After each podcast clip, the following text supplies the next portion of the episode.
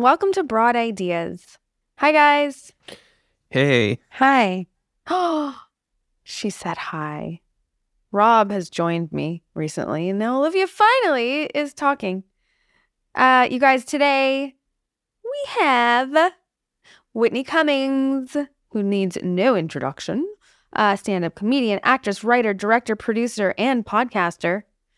She honestly is the shit. um... You may know her from Whitney or one of her many amazing, hilarious stand-up specials, her podcast, Good For You. Which you've been a guest on. I have been a guest on Good For You and had so much fun. I could just talk to Whitney for days and days without ever stopping. Which you kind of did. We had a very, very, very, very fun conversation. Her new stand-up tour, An Evening with Whitney Cummings, you can find tickets on Whitney Cummings dot com. Without further ado, let's talk to Whitney. Sometimes when the world feels insane, you can take a little peek inside of Rachel's little brain. All these thoughts are swirling round and round inside. To join us on this journey as we take a little ride. We'll talk about dogs and kids and things. We'll talk about chicks and tampon strings. We'll talk about boys that'll make you cry. We'll talk about death, because people die.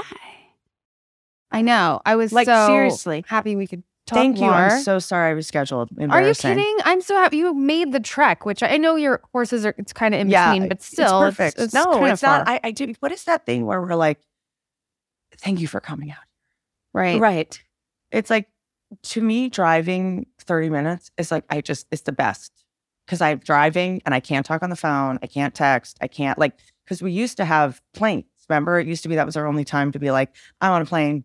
Uh, Sorry. Yeah. Now there's Boingo wireless, and now there's wireless. I never sign on when I'm on a plane. Good. Wait, you do you? What do you mean you can't talk on the phone when you drive? Well, I just say, like, I, I, I'm focusing on driving, guys. If I talk to you, oh, okay. I'll, I'll it's like your time to just yes, shut off. I just, yeah, everything. I'm not going to answer the phone and drive because no, no one, in, uh, for the most part, I haven't gotten a text in, I don't know, maybe like fifteen years that felt worse driving off the road for.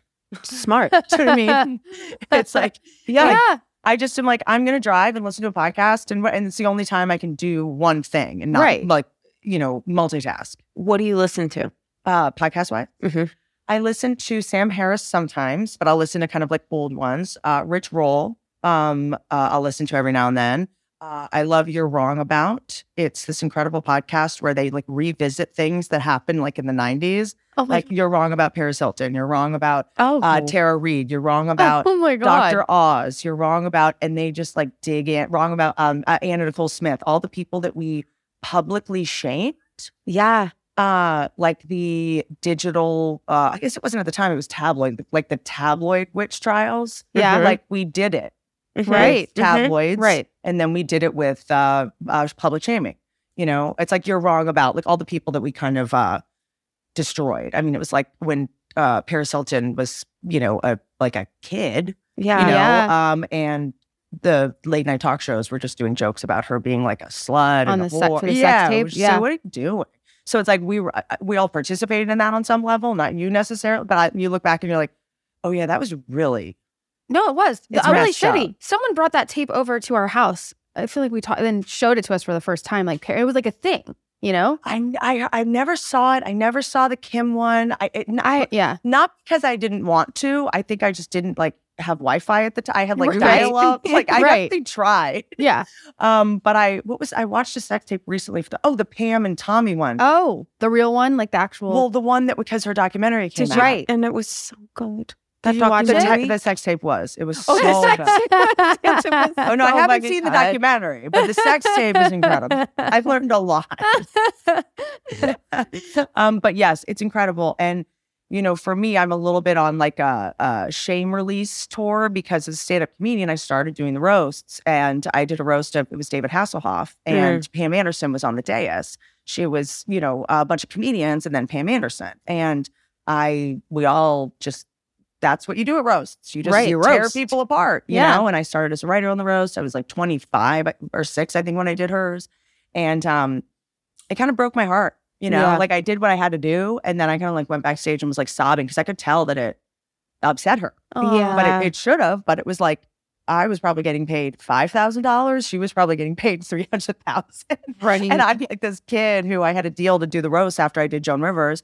And then, um, you know, I wrote about in uh, my book about how I did another one with Carmen Electra. And it was like kind of a big apology mm. of like, uh, you know, I think when you're a female comic or not even female, when you're a comic, like the only way to really, you know, make money in the beginning is, you know, any job that's offered to you. And right, I started right. doing the roasts and, you know, conversely, I was also on the roast getting called an anorexic whore and a, a producer, cum guzzler, whatever, oh like anorex, whatever. Marilyn Manson's here. Oh no, it's just Whitney Cummings, like whatever. So it was kind of like in my head, it was like we're all just jabbing, jabbing. But in comedy, and this isn't, you know, ne I'm not trying to be pejorative, uh, or I'm going to say this the best way I can, which is like, you know, roasts are like verbal M M A.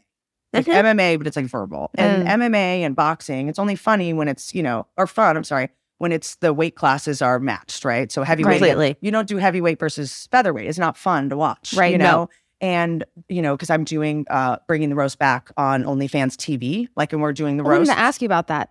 I'll talk about it because there is a way to do it that is not, you know, saying forty-year-old women are old and men are rapists if they're not rapists, and saying men have small dicks because that's why they kill us. So we're not going to say stuff like that um, in this new iteration. But I was a part of the iteration that was just kind of, um, it was comedic heavyweights pounding on um, like celebrities and, you know, women that had already been really slut shamed in society and, mm. you know, and yeah. so I really just kind of want to like make amends for that. Uh, Even though, you know, I was doing the best I could with the tools I had, and I it was like the job I was asked to do at the time. Right. right. So I did watch her documentary, and I just was like, look, I would have put a gun to my head, but we don't have them in California, so I'm glad. right. right. What did you think of that documentary? Loved it. Right? I loved it. Me too. I loved it. I mean, you know, I didn't love it. I mean, I think I loved it for selfish reasons because I think I want so badly for her to be okay. And I think I was like, okay, she's okay. Yeah. Right. But I don't, we don't know what happens when the camera's on. We don't know. Yeah. Like, like I recently had this, uh, you know, people show up at my house and they did like an intervention for me, a bunch of comedians, friends of mine. They like showed up and um, it was so funny. I like looked out my window. A bunch of comedians were climbing over my fence. Like, I was like, you guys, you know, that's a doorbell. Like, this isn't how interventions You're like, happen. It's apocalyptic zombies. Like, none of you have health insurance. Maybe don't jump over the gate. Just like press the call button. And I'll come get you. Like, I have, I have three pit bulls that are going to kill you. If, like, just like bring them back because they were so worried about me because, you know, my mom crossed over in uh, December and I had a, a social media team posting for me.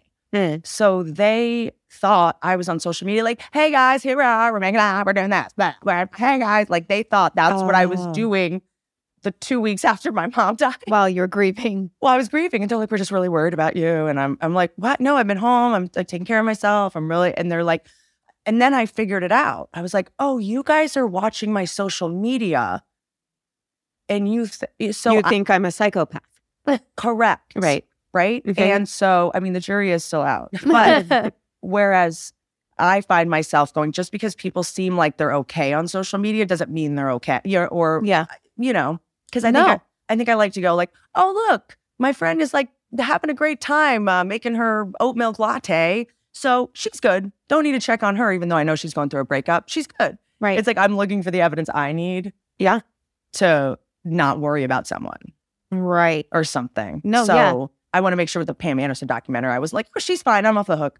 Oh, right. Yeah. Yeah, yeah. Right, right, right. But you bring up a good point about social media and smoke and mirrors and all of that, because there's times where I have to go off social media and take a break because you're seeing all these things and you're like, everybody else is so happy and their life is so great. Mm-hmm. And then you're just like, I feel like shit. Yeah. You know, like, why can't I have that? Or, yeah. you know? Yeah. I think we're kind of, um, I feel like we're kind of turning a corner on that. Like, I feel like when I see someone uh, with their engagement photo like on the side of a mountain and they're like smiling, I'm like, uh-oh.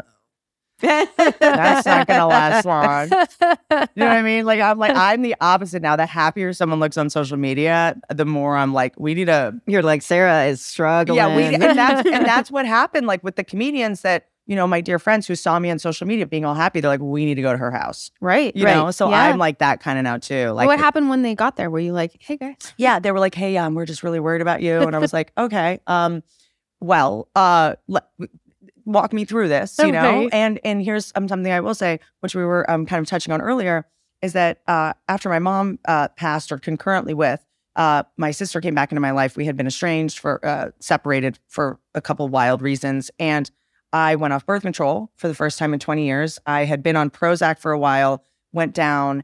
And so all of a sudden I did have a lot of energy. And also with losing my mom, I think, you know, the reason I talk about it so much is not to get pity, because that's my nightmare. It's actually that she was in a bed, had had a stroke twelve years ago and was like hanging out of a bed. And my dad also was, um, had a stroke as well. And so six years and twelve years respectively, they were both in beds. And it was actually a relief when they died. Yeah, not my, not so much my dad. My mom was twelve years. Uh, my dad was uh, went uh, too soon, I think, for my heart. But my mom, twelve years. I mean, three years ago, she was saying like, "Please kill me." Yeah, you know what I mean. So it was like it was a relief in a lot of ways. And I think a lot of people have, you know, um, Jeanette McCurdy wrote the book "I'm Glad My Mom Died." Yes, you know, yeah, that was a different situation. But I think that, and then "Unspeakable" uh, is an amazing book um, as well about someone. It's like weird to say, like people think you're a psychopath, but it is, you know, I'm forty years old and mm-hmm. I had spent yeah. most of my twenties and thirties when I wasn't working in hospitals, in nursing homes, um, uh, in home hospice, which is like uh, the theme of your Accused episode. Yes, so yes. I was just, by the way, I just was able to watch it like two days ago because oh, I was like, what if this is going to kick up some stuff? Sure. Oh, God. I'm obsessed. Please, Howard Gordon, do the second season just based on that character. Oh. Oh my God, she was fun. I mean, well, you say fun to play, but such a, but it really paid, like shone a light on the, the people that do that for a living, which I can't even, you know, for a second wrap. I, we did home hospice. Yeah. We did eleven days home hospice, uh, not in my home. Right. Because uh, uh, someone warned me, they're like, you cannot have your mom die in your house. She will haunt you forever.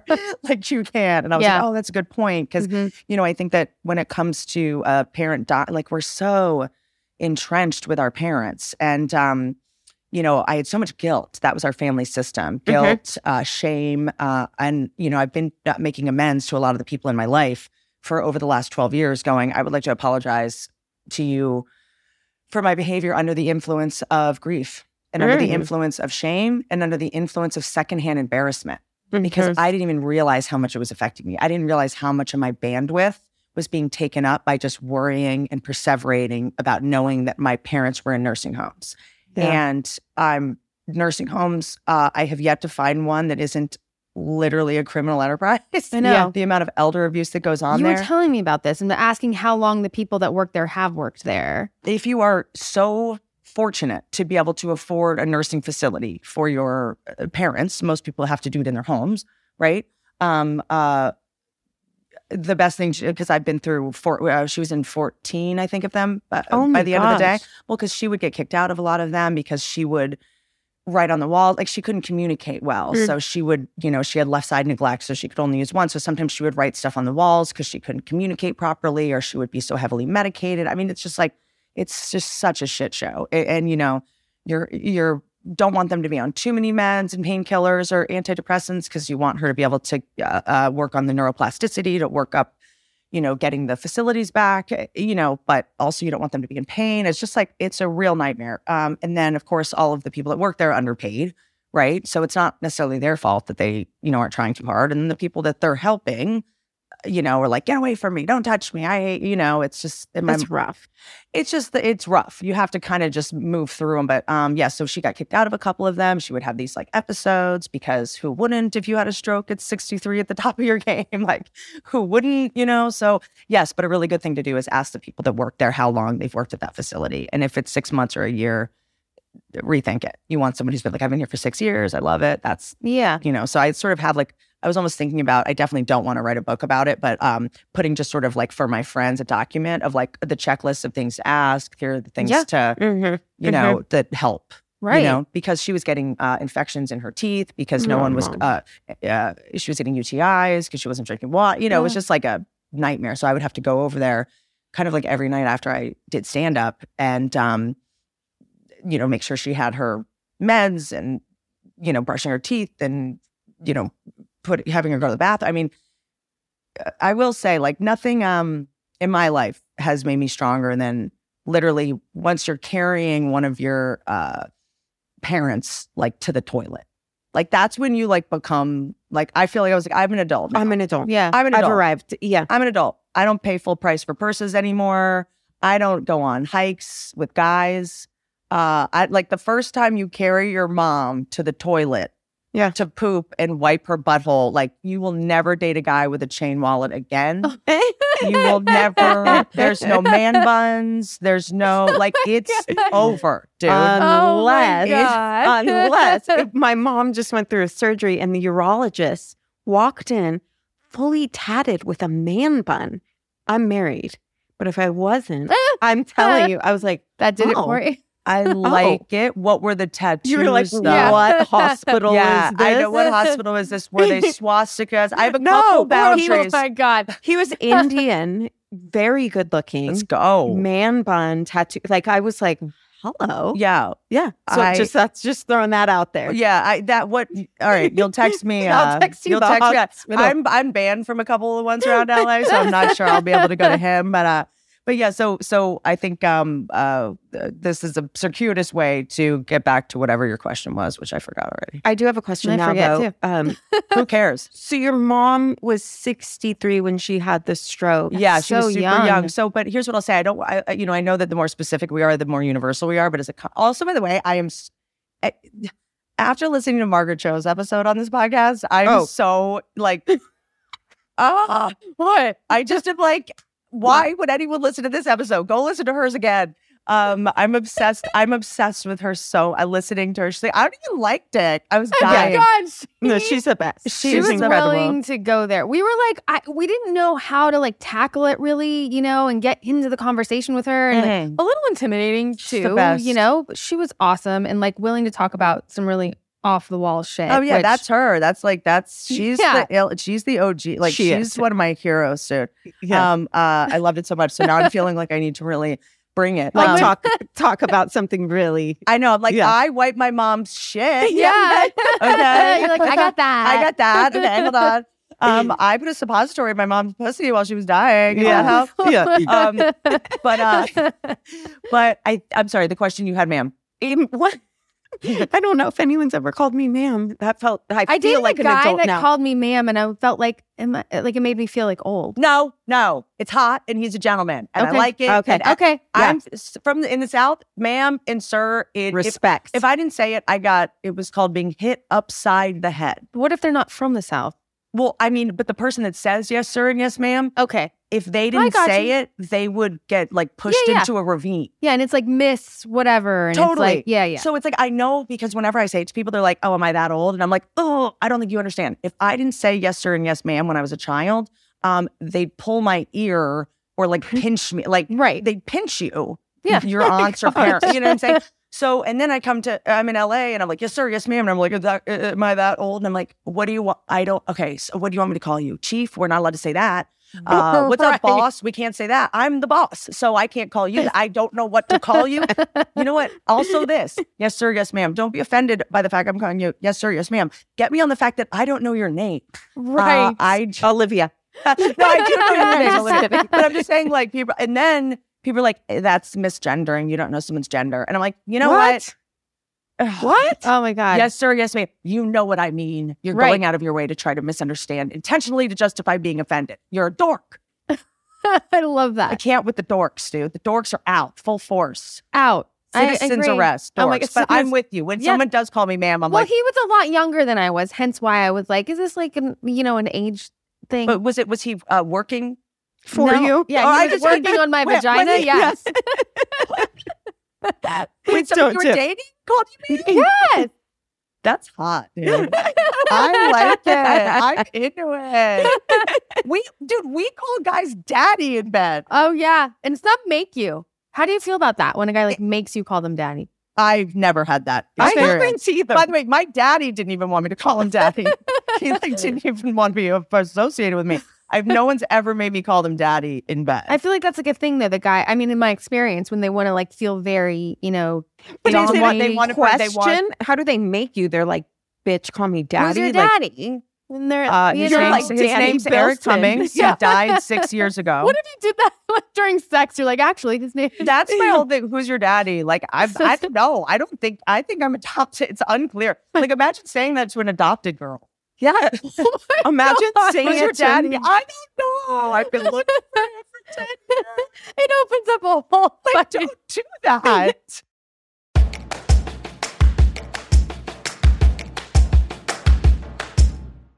Broad Ideas is supported by Hiya Health. Typical children's vitamins are basically candy in disguise filled with two teaspoons of sugar, unhealthy chemicals, and other gummy junk growing kids should never eat. That's why Hiya was created, the pediatrician-approved superpowered chewable vitamin. While most children's vitamins are filled with five grams of sugar and can contribute to a variety of health issues, Hiya is made with zero sugar and zero gummy junk, like I said, yet it tastes great and is perfect for picky eaters. I didn't realize that the vitamins we grew up on, well, maybe I kind of realized, but not fully because I was still giving them to Briar, but it's basically candy. So that's why I'm so happy we now have Hiya, and Briar loves it.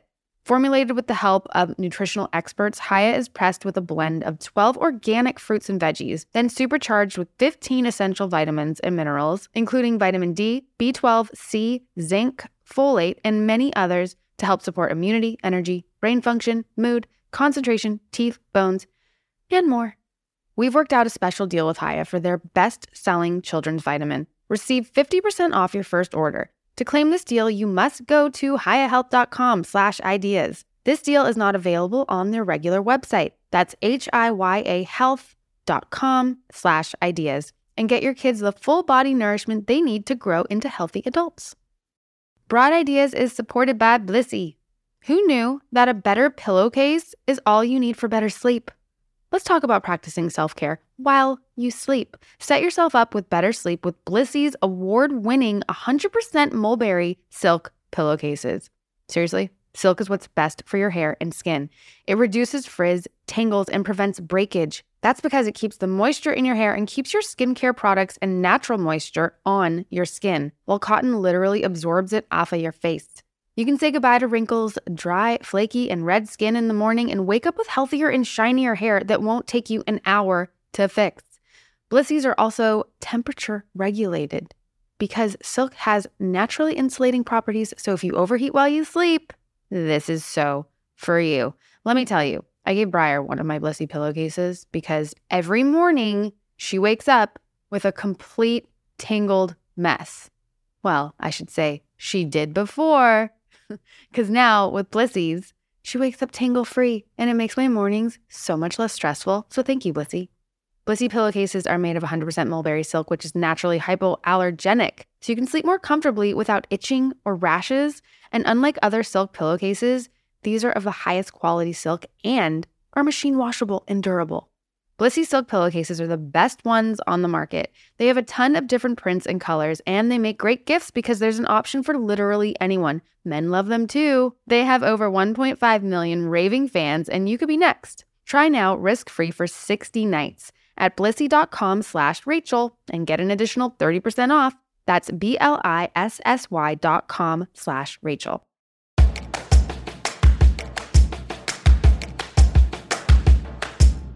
But yeah, I don't, in bad, I, I think what happened to me is like when I was in my early twenties, I got a lot of like that, like you're my little girl, good girl, all that. And then as soon as I started creating television shows um, and an article came out that I had a syndicated T V show, um, that went away and I started getting choked, spit on, fish hooked, you name it.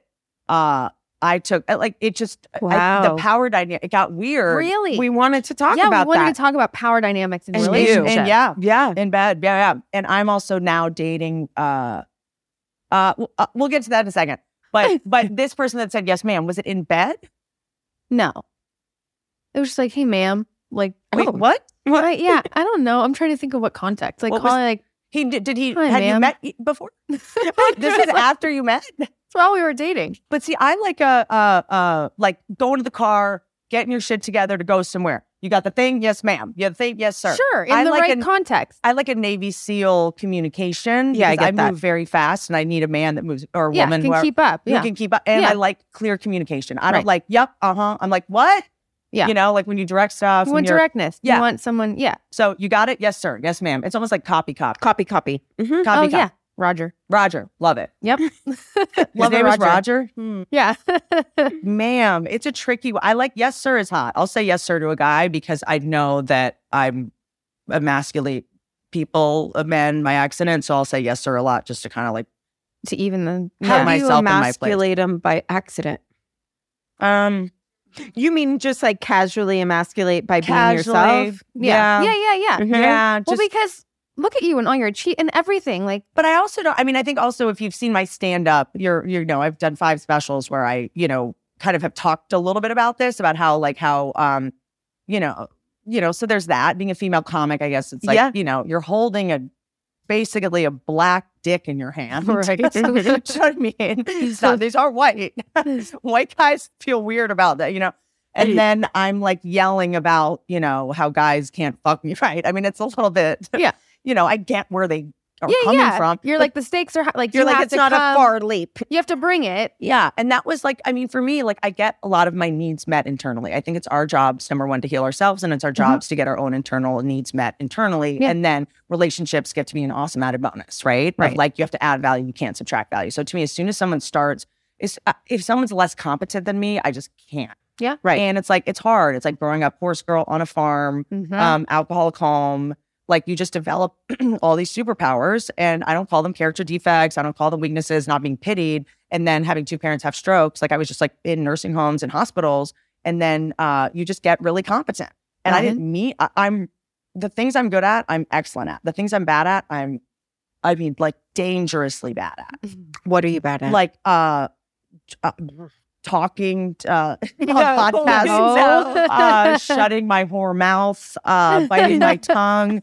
Um, but uh, guys do that now too. There's a lot of tongue biting. Uh, there's a lot what? Of tongue biting. I know, like, you know, when you like make out with a guy yeah. or whatever, and they'll suck your tongue in yeah. and bite it.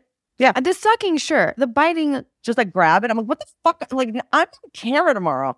Like, you can do this. you, I need my tongue. Yeah, like, what's happening? Um, and so, uh, uh, oh yeah, good. I, that means I can't suck your dick for a week. Ouch. Um, oops. oops. Um, and so, yeah, that's like having the vagina dentata. Like, you can't, we like, you know, that, remember that movie about the girl that had uh, teeth in her vagina? It was what? It was like at Sundance, like, I don't know, like eighteen years ago. No. There's a thing called vagina dentata. It's this like mythical thing that um, the uh, lore that used to be uh, perpetuated to justify the fact that women are evil and they're monsters. Oh, yeah. And if you put your dick in, you know, there'll be teeth or yeah. whatever. And I think it was partly for, I might have been the Greeks, to get uh, men to stop fucking women and getting them pregnant or something. That would be nice. Yeah. Well, there's also a, um, there was two specials ago I was working on um, all the self-defense items that women have available to them. Mm-hmm. Um, and they're all uh, like our mace, like we have like pink mace, like uh, I can like, you know, bedazzled mace. Like right. everything has to be like cute. Is it like Etsy, Etsy mace? Yeah. And there's a thing that is you put in your vagina that has spikes in it what? In case you get raped. It's like the dog coyote coat. It's uh, not today, coyote. It's called not no? today, coyote. That's the name of it. The best name of any business ever. It's called not, not today.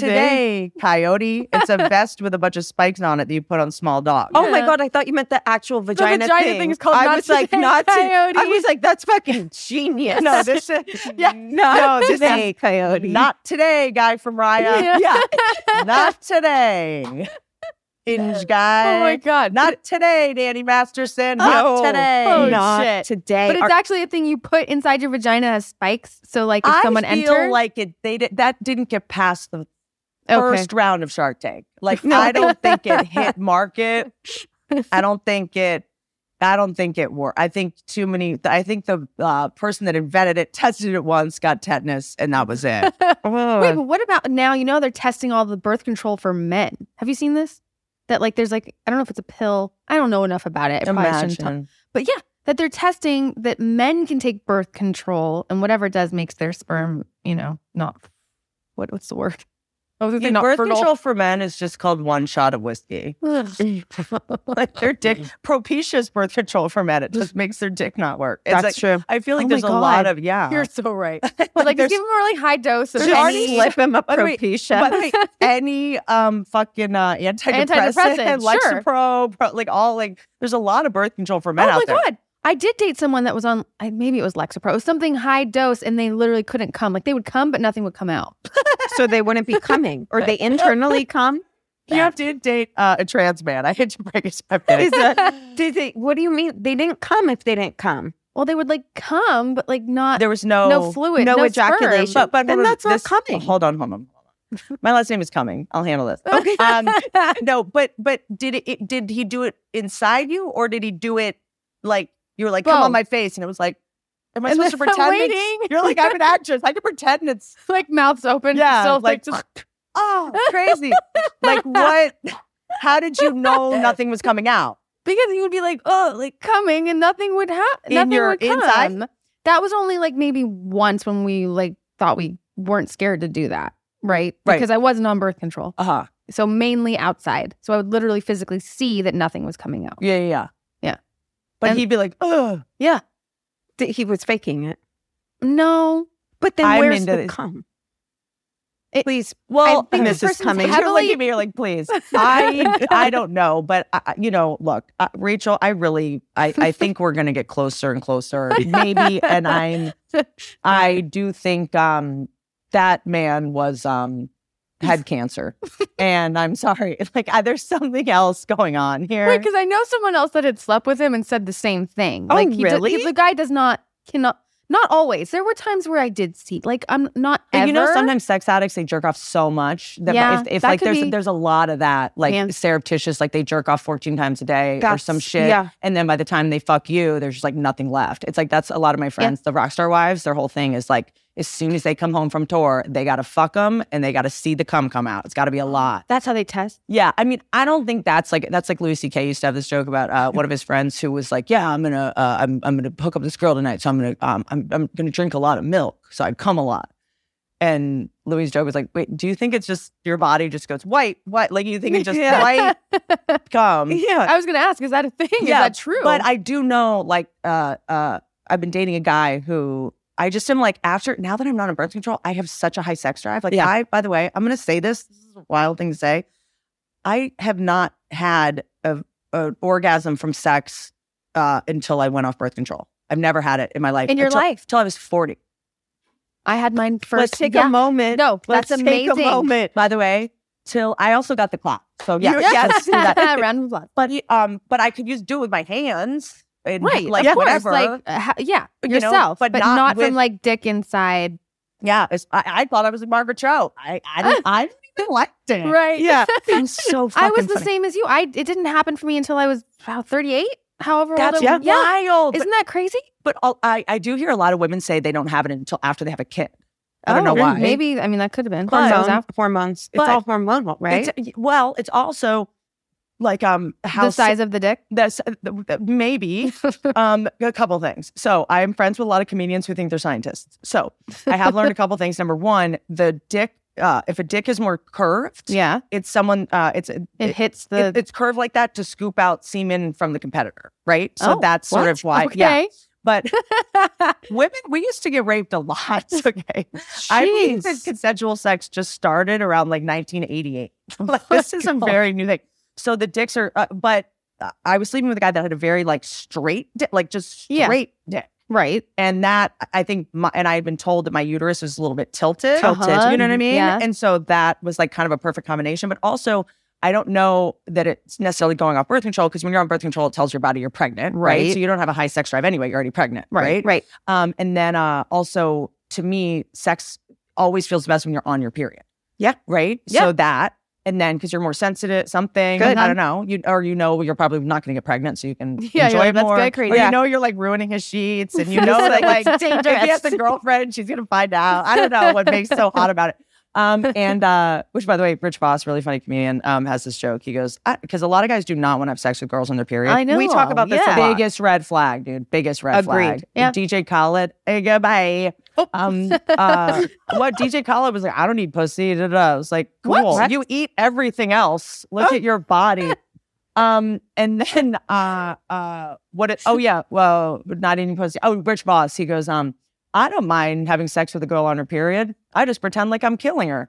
Oh like, my just God. Pretend you're murdering us. You're you call destroying it. Yeah. yeah. Like you guys say, you know, I'm gonna smash it. I'm gonna yeah. destroy that shit. But then you won't actually. The blood is a turnoff. Right. Like, you want to kill. You're us. So right. That was a red flag. Like if they want you. It is uh-huh. such a red flag. Yeah. That is like such a bummer. Um. So you only like should sleep with the guy for the first time when you're on your period. I like it. I like it. I'm a fan. I mean, we've talked about that so many times, like how you feel if a guy's like, no. Yeah. I feel like I'm a no on him. I just go, you're gay. you're gay. I, right. You know, like, in, you have to understand, in California, uh, it, we live in Los Angeles. I'm so sorry, everybody. I know. Like, please don't tune out. We don't want, we have to live here. Um, and uh, we live in a, a criminal state. It's failed. I, we know all this, just so you know. Um, but... Uh, I have a couple friends that I'm waiting to come out of the closet as straight. I'm like, you guys, th- there's a lot of people that think they're gay mm-hmm. and they're not. And there's a lot of people that think they're straight and they're not. And like, it's like, it's kind of like backwards.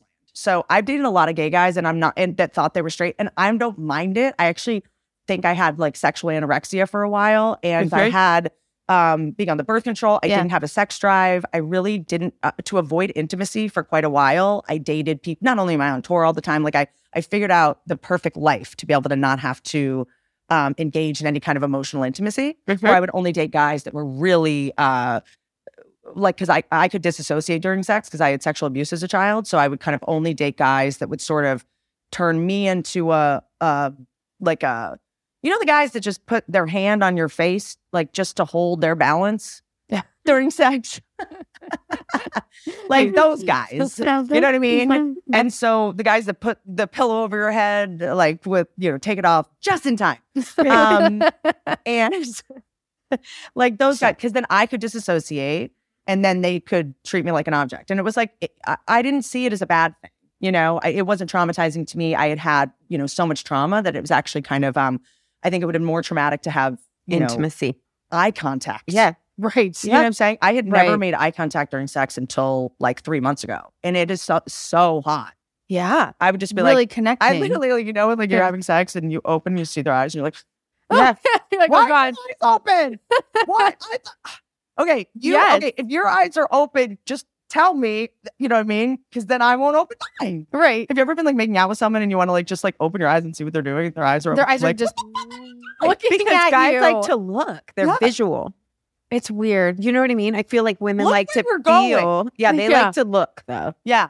But I'm good. I think it's hot when a guy looks down at his like at, oh, at, yeah, the, yeah, at yeah, the action. Yeah. But why are you my face? Like right. I'm like not I, I feel you. You know what I mean? I don't I can't I cannot do this. But you're doing it now. So you're making eye contact now. It during sex with this one person. I don't know okay. if I could do, I don't think I could do it with just anyone, right. but this one person is like r- like has made me feel like really safe. Um yeah. and Because I think that having orgasms, like, for women, I think it's a couple things. Number one, it's like the the orgasm is like, it's so hard to have because the idea is only the fittest man can give you one. Uh, and it's not just emotional. Like, he has to make you feel safe and he has to be in physical shape because when you have an orgasm, uh, you're more likely to get pregnant. So it's like our body's way of only getting impregnated by the most, you know, emotionally sensitive and the most physically uh, in shape. Because giving a woman an orgasm is like impossible. Interesting. You know? Yeah. So that it's that. It's like a test. And then as soon as they're like, are you going to come? Why haven't you come? And then all of a sudden you're like, well, now I can't. Now you can't. You right. just rushed me. You know? It's also like, I was, uh, t- like, I'm sort of just really obsessed with the biological basis of, of things. Because to me, it's very soothing. I guess it's like more my religion. Same. You know? So it's like th- the vagina is so far back. Like, I, I love when, you know, it, it, like dating guys that, um, you know, haven't, I'm trying to think of a good example. Um, I just wrote a joke about this, but I'm dating a guy that hasn't been in a lot of relationships. Mm-hmm. And uh, he is like shocked at how far back the vagina every time. Like a lot of guys think the vagina starts like at where your zipper is. Right. Like they think it's just like You know what oh, I mean? You mean like physically how yes. far back and it is. And they're always down. Like they all, you know what I'm saying? But that is right. uh, by design, you know, because it's like to get a woman pregnant two thousand years ago, you'd have to be the one that could rape them, you know? And it's the hard furthest back. And it's also something of like, you know, like I'm just, that's like a fascinating, really dark thing, but mm-hmm. it's helpful. You know, it's like, I just learned that, um, you know, uh, cause I'm working on like a red flags list for oh. like employees and people, oh, employees. Okay. But also, you know, that we can tell yeah. how, based on how deep set someone's eyes are, you can tell how much their ancestors have been uh, uh, punched in the face, like how pugnacious their ancestors were. So it's like, it makes sense, you know, what people are afraid of, their phobias, stuff like that. So, right. I, you know, but red flags, do you have a list going? Well, we, we've we, been talking about it's our it so favorite much. Thing to talk yeah. about. Oh, let's but go. We do I, can, like, I think I can add some for you. But for please sure. do, because we want to know what red flags are that, one, that you think are like obvious. And then two, what are the things that you don't tell your friends? Yeah, because you, you realize you're, you're, tell, you're, um, uh, You know, uh, you're keeping you know, a secret. Yeah, you're, you're lying keeping, to yourself. You're not right. even admitting it to your best friend. That friends. He has AIDS. I wouldn't tell. Right. Yeah. Like, that's a thing. That is a thing. Um, things I don't tell my friends. I'll try to, let me, I don't tell my friends. I just talk about it on my podcast. So does so that they count? Find out that way? If they don't listen I to my podcast, the world. I know. I'm like, I like my brain was like, like I overshare chronically to the point like, to where uh, what happened? I my business manager's like, literally calls me every week. He's like, um, could you cut the part where you call Woody Allen a rapist, please? Uh, this is an issue. So I have umbrella insurance though. So I got it finally because like I do like to come out like after big companies and stuff like Purdue and Sinclair, like all the people that yeah. DuPont, like just the corporations that poison my family and Appalachia. Um, so I don't give a shit. Okay, so red flags. Well, what are, yeah, what are like just some common ones for you that you can? Good friends with Armie Hammer. Um, red flags. But seriously though, didn't play team sports is a huge red flag for me personally. Oh, um, that's team, a good one. It, team sports, it just like teaches people to collaborate, teaches sure. people to like, you know, not be a sore loser and not be a sore winner. It probably usually depends on the type of team sport.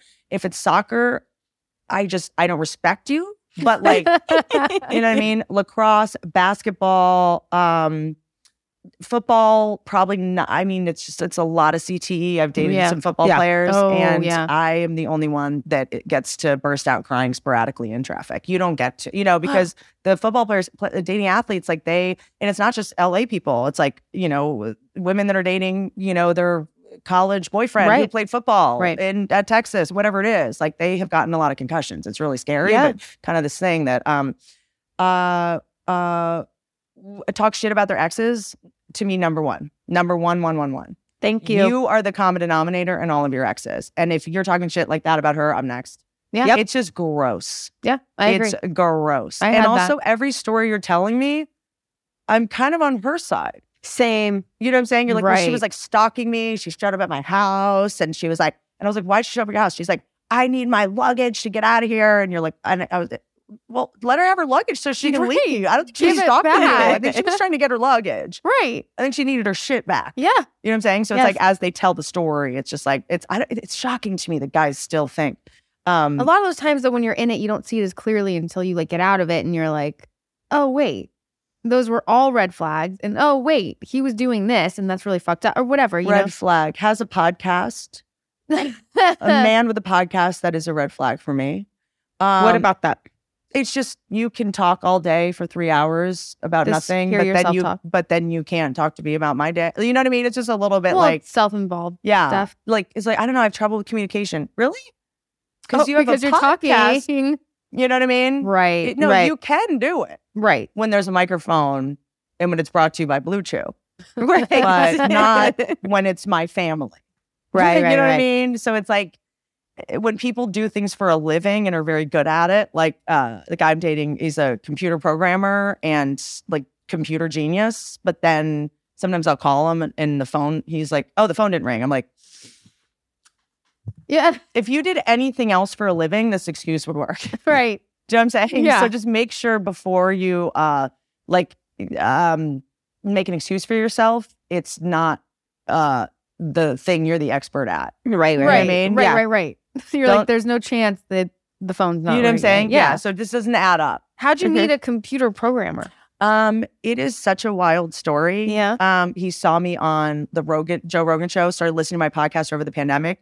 And it's kind of fascinating because I think for the most part, we go like, you know, anyone that's fans of us, like that are men, we immediately decide they're like stalkers or creeps or weirdos, which is a really odd. I mean, if, if, if, uh, uh, everyone hasn't read The Gift of Fear by Gavin DeBecker. I could not recommend it more because it's sort of like we are so disconnected from our intuition as women and men, by the way. Like we are, because we were told growing up, calm down, relax, everything's fine. When you're like, something's wrong, something's wrong. And people went, calm down, yeah. relax. Like that was it. You're crazy. You're overreacting. Right. You're dramatic. People told you so much you were dramatic. You became one of the best dramatic actresses working. You know what I mean? Because then you're like, I guess I am dramatic. Like I win awards for how dramatic I am. You know, so it's like we're so brain. And like, you know, the, in uh, uh, Gavin DeBecker's The Gift of Fear, he uh, talks about how it's something like nine, ninety-nine percent of women that are uh, assaulted, attacked in public, uh, raped, uh, the one percent that don't uh, say this or too like comatose to even be able to like weigh in, um, say that uh, in their exit interview, that's not what it's called, but after they're, you know, raped or assaulted, they say, I knew something was off about that guy. That's I knew something was off it. about that guy. Right. But he carried my groceries and I, he opened the door and I was like, God, stop being such an asshole. Just let a man be chivalrous. Why can't you just accept help? Like, what? Right. Why, oh, you think he's going to kill you, you narcissist? Like, you think you're so special that, you know what I mean? Yeah. So it's like, I do it too, where I'm like, oh, but he gave me a gift and he was so nice to me and, da, da, da, and he he's my neighbor and uh, et cetera. Mm-hmm. So, but my intuition told me there was something off. Yep. And then my default was I'm overreacting because I'm that, off. That's right. What everybody told me I do. I'm hormonal. I have P M S. I'm mercurial. I'm whatever. And so, you know, for the most part, you know, I've really worked on realigning my intuition because what I do for a living, I'm in front of, you know, thousands of people that are like ten feet away from me. Mm-hmm. They, they could, and I, uh, anyone can find me at any time. So we just saw what happened to Chris Rock. We saw what happened to Dave Chappelle. Like many female comedians right. are being assaulted uh, that are not, you know, necessarily famous yet, and they don't have security. You know, so I have to have this like superpower uh, because fights break out at the shows now after the f- pandemic because everyone's like, why are you wearing a mask? Why are you wearing a mask? Right. I saw someone get beat up that was wearing a wearing mask. Wearing a mask. Yeah. Yeah. Yes. You know, so I have to have my, uh, you know, people storm the stage. Like there's like active shooter drills now at shows, you know, Jeez. It's fine. But but I'm not scared until I'm scared. Right. Yeah. I don't get scared until I'm scared. And I think working with horses is really, you know, equine therapy and working right. with animals and stuff, you learn to not be scared unless there's a threat. Right. Right. The rest is, you know, so it's like there's a lot of scary things out there, but you, and also knowing like, you know, when your security is like, uh, there's a big guy with, you know, like tattoos and like, who's like, Whitney, I want to talk to you, you know, and they're like, oh, this guy's a problem. Like, this guy's not a problem. I'm not scared. Yeah. That girl over there that's blonde in the corner that hasn't said anything, that's my problem. You know what I mean? Because it's like, that's, I'm sorry, that's what my intuition is saying is, right. is weird.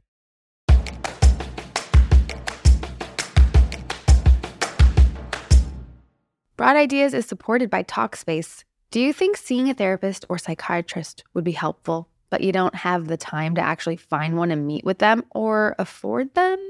Try Talkspace. By doing everything online, Talkspace has made getting the help you want easy, accessible, and affordable. Sometimes people wait until something bad happens to talk to a therapist, but why wait? You can get a therapist through Talkspace.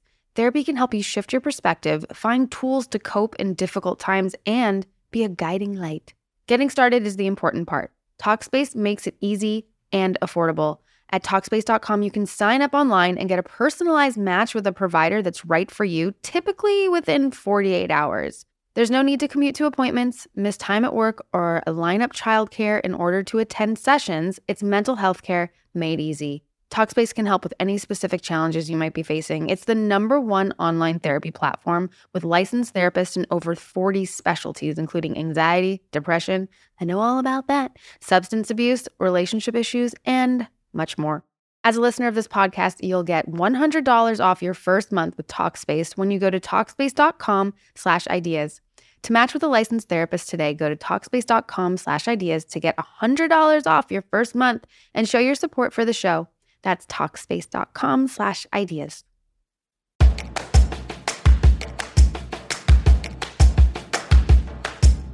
well, also growing up with an alcoholic family, I feel like I relate to that being one of the biggest things that comes from that, is that people are told when they're growing up with alcoholics or anyone with addiction that what you're feeling isn't true, mm-hmm. right? And so I think that what you're talking about is the exact thing I'm obsessed with always learning, was what's the difference between instinct and intuition? Mm-hmm. Because instinct is your fear. That's your fear animal body. That is not the same as your intuition, which will only speak through clarity. It doesn't speak through fear's voice.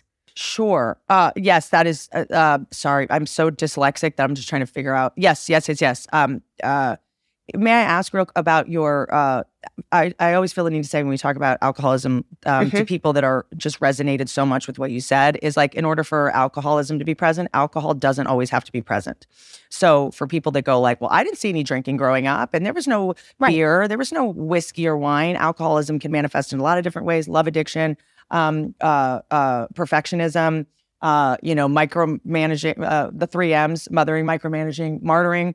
Like smothering with love is another form of addiction, like parents that uh, got their emotional needs met from their children, incredibly addictive. And um, and yes, and kids like, you know, also like growing up in an alcoholic home as well, you just get this, I call it just like you're emotionally dyslexic, or it's just like always opposite day. So I feel very alive in a time of crisis and I feel very anxious when things are calm. Exactly. Right? one hundred percent. So it's like for me, uh, danger is my comfort zone. So it's like not that I stop, you know, it's like you grow up with so much danger and then you are, so go like, well, this I can do. You know what I mean? Which yeah, is let why me rise to being the occasion. In really dangerous relationships. In, in my twenties, I dated exclusively, you know, drug addicts, alcoholics, uh, violent people, or people that are just like a mess, you know, because I was also born, I don't know if um, uh, I have the epigenetic imprinting of, um, uh, from my, uh, we all do. So yep. in utero, my mom was under a tremendous amount of stress, alcoholic home, saga. I was not planned. I was uh, conceived three months after my sister was born, obviously not wanted. And, um, you know, the same way that if you are pregnant uh, and you're doing crack or, you know, or uh, drinking, you're going to have a baby that's addicted to those things, right? So yep. it's like crack babies, right? So, but if you're um, producing a lot of adrenaline when a baby's in utero, you're going to, uh, yield offspring that is uh, addicted to adrenaline. And they'll subconsciously find ways to get adrenaline, whether yep. it's like, I'm going to go push over this vase because I know someone's going to yell at me. I'm going to go like eat this thing on the floor. You know, like I ate a Quaalude when I was a year old off of the floor and almost died oh. because I was just like a little adrenaline junkie just crawling around like that. And whatever the, the, the situation of how it happened is like, I'll never know, you know? Yeah. And I think that it's really important. Like if you're in an alcoholic family system, look at the things your family jokes about. And it's not funny. It's not. No, that's it's why never, I laughed. It's because that's it what I'm is. Saying. But yeah. we used to laugh about yeah. Whitney almost died when she was a year old. Right. And yeah. then she had the charcoal and then she came back to life. And remember yes. when your sister Ashley fell off a horse and no one was there? Those are all trying to make it funny, even though someone was on drugs, someone was drinking, and they almost killed their kid. And the way that they cope with their shame is to, uh, in the family system is to make jokes about it. So we're all like laughing, and then you become an adult and you're like, wait a minute, that wasn't fucking funny, right? Like, a like how, how could that not have been your uh, rock bottom, right? In your drinking, is that your baby almost died or your, something horrible happened to, you know, when you hear like, and I'm seeing it now. I got to be honest with you. Like, sorry, this is going to get funny. I swear in a second. We um, oh, no, no, no love, fun, you're nothing. Fucking funny enough. Well, not the dead babies isn't hilarious, you know. um, but. Uh, But yes, a Quaalude. I don't know, you know. You're and, like, and I fucking love Quaaludes. And ha- I've never had one. Oh yeah, I've never had one. It's I. It, well, I did when I was one, right? And then I got sober, and so yeah. yeah. But also, I don't know if it's a. We don't know, right? Anything our alcoholic parents told us, they were either.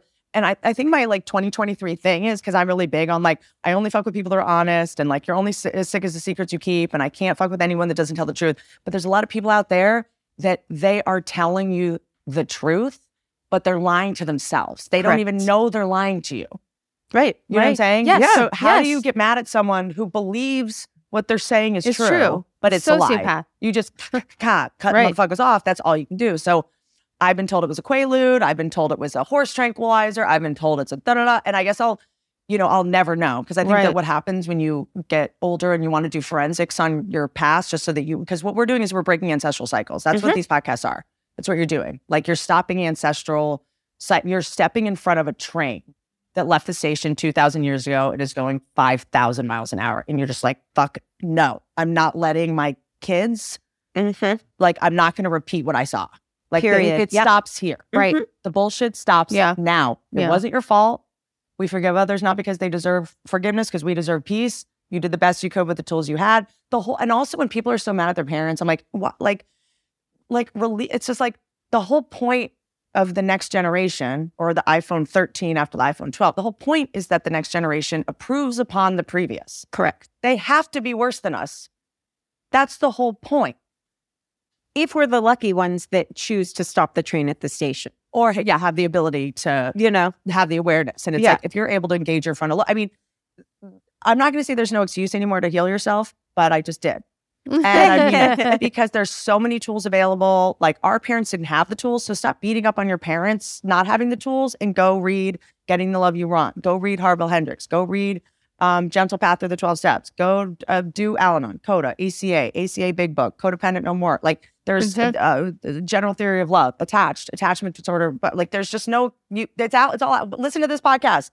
It's all out there's, there. By the way, there's mm-hmm. twelve-step program meetings on Spotify. Like, uh, there's... Don't you agree, though, that they should be for everyone? Like, anyone can go. It is one of the most, it's I mean... free medicine. It's free. Free medicine. And I think a lot of people, when they're like, twelve-step programs, like, ah, I love, like, but I, I didn't do anything wrong. Okay. Okay.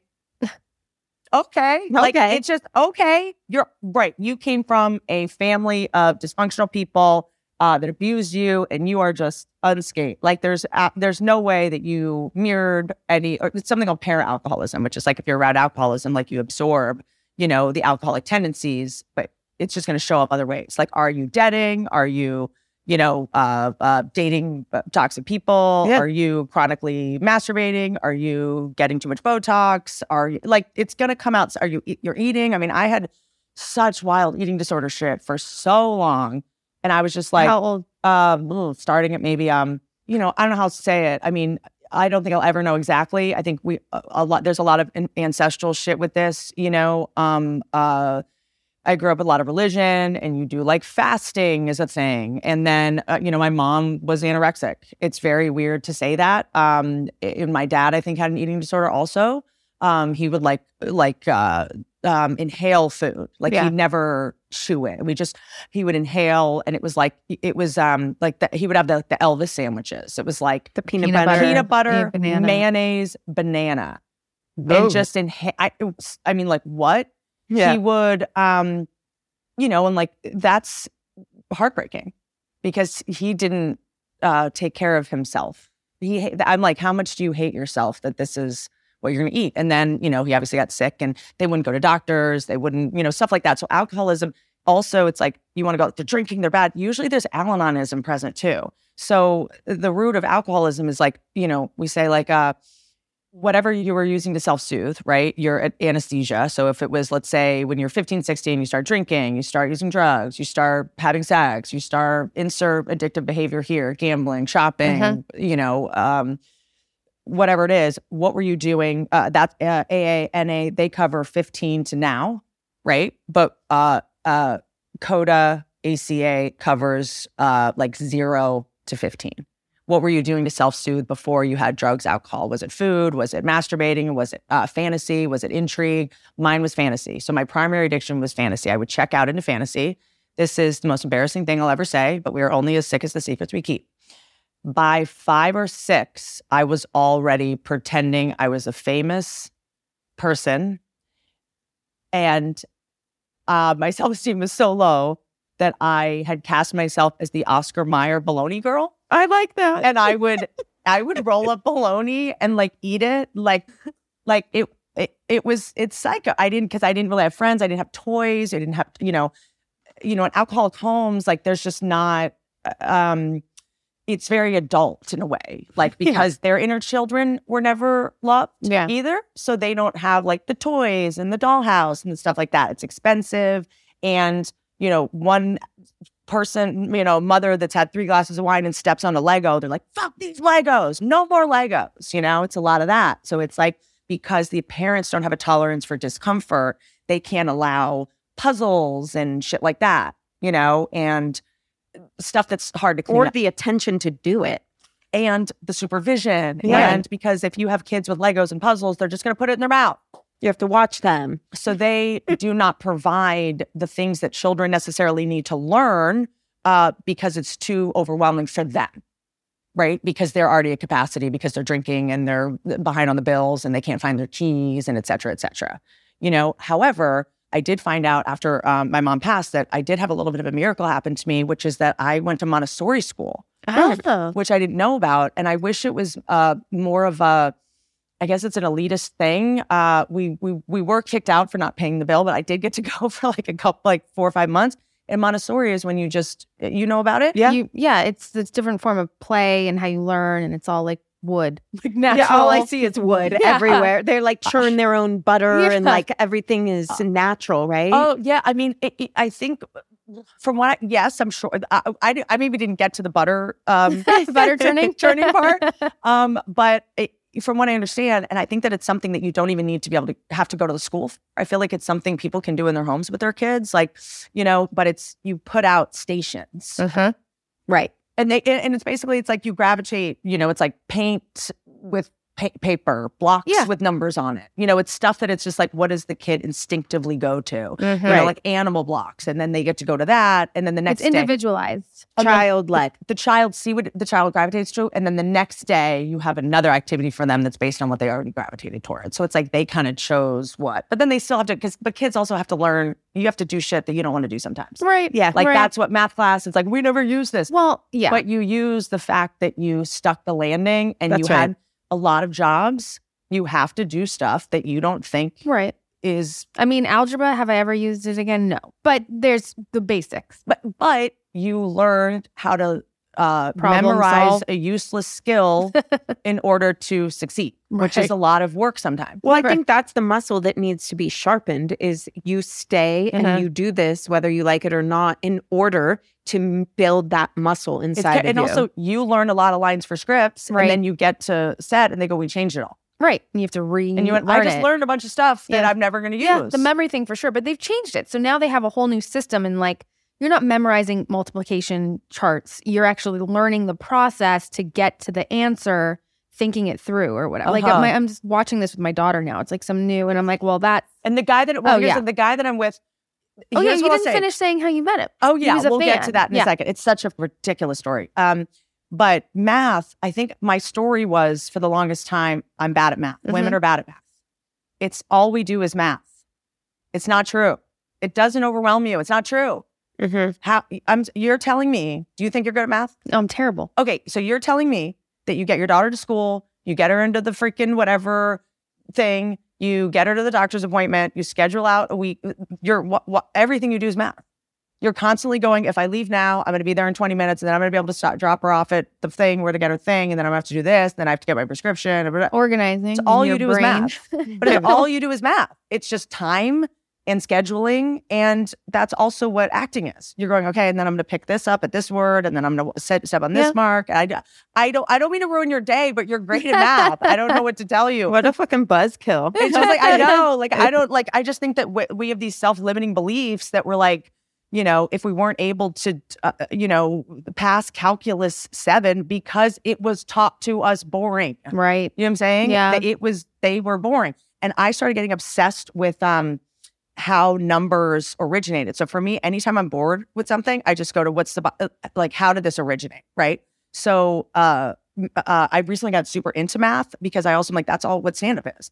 I'm going, here's the joke, da-da-da, if I move this word here, and if I say this faster, like, it's all math, right? Mm-hmm. That's physics, velocity. Mm-hmm. If I do this joke and uh, hit the ground on this, I'm going to get a bigger laugh. It's all that, you know? Yeah. I mean, you have to drive back to near where I live. That's just... freeway after freeway. If you can, a woman that can drive in L A from Pasadena to Calabasas, you're great at math. Yeah. Okay. But like, this kind of fascinated me recently. So it's like, think about like when numbers were invented.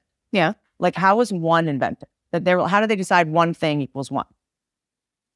L- or like should be a one. Right. They just looked at it and went one. Well, looked at what? Looked at a rock. A rock. Yeah. You sure? No. So I'm like, they probably put a stick down. Yeah. And we're like, Okay. Oh, it looks like that's that looks a, like that's a one. one. Oh, yeah. You know you're what like I mean? A, you're like, you started at zero with yeah, the rock. With the rock that's, yeah, that's, the rock at zero. Yeah. Yeah. That's perfect. Okay. This is one. I mean, the rock might have been for ten or something. One and then the rock. You know what I'm saying? So that helps me be like, oh, shit. Like, like, and then for a three, my new obsession is, okay, so let's say you got two rocks, right? That look like this and this. They probably were like, that's uh, uh, three.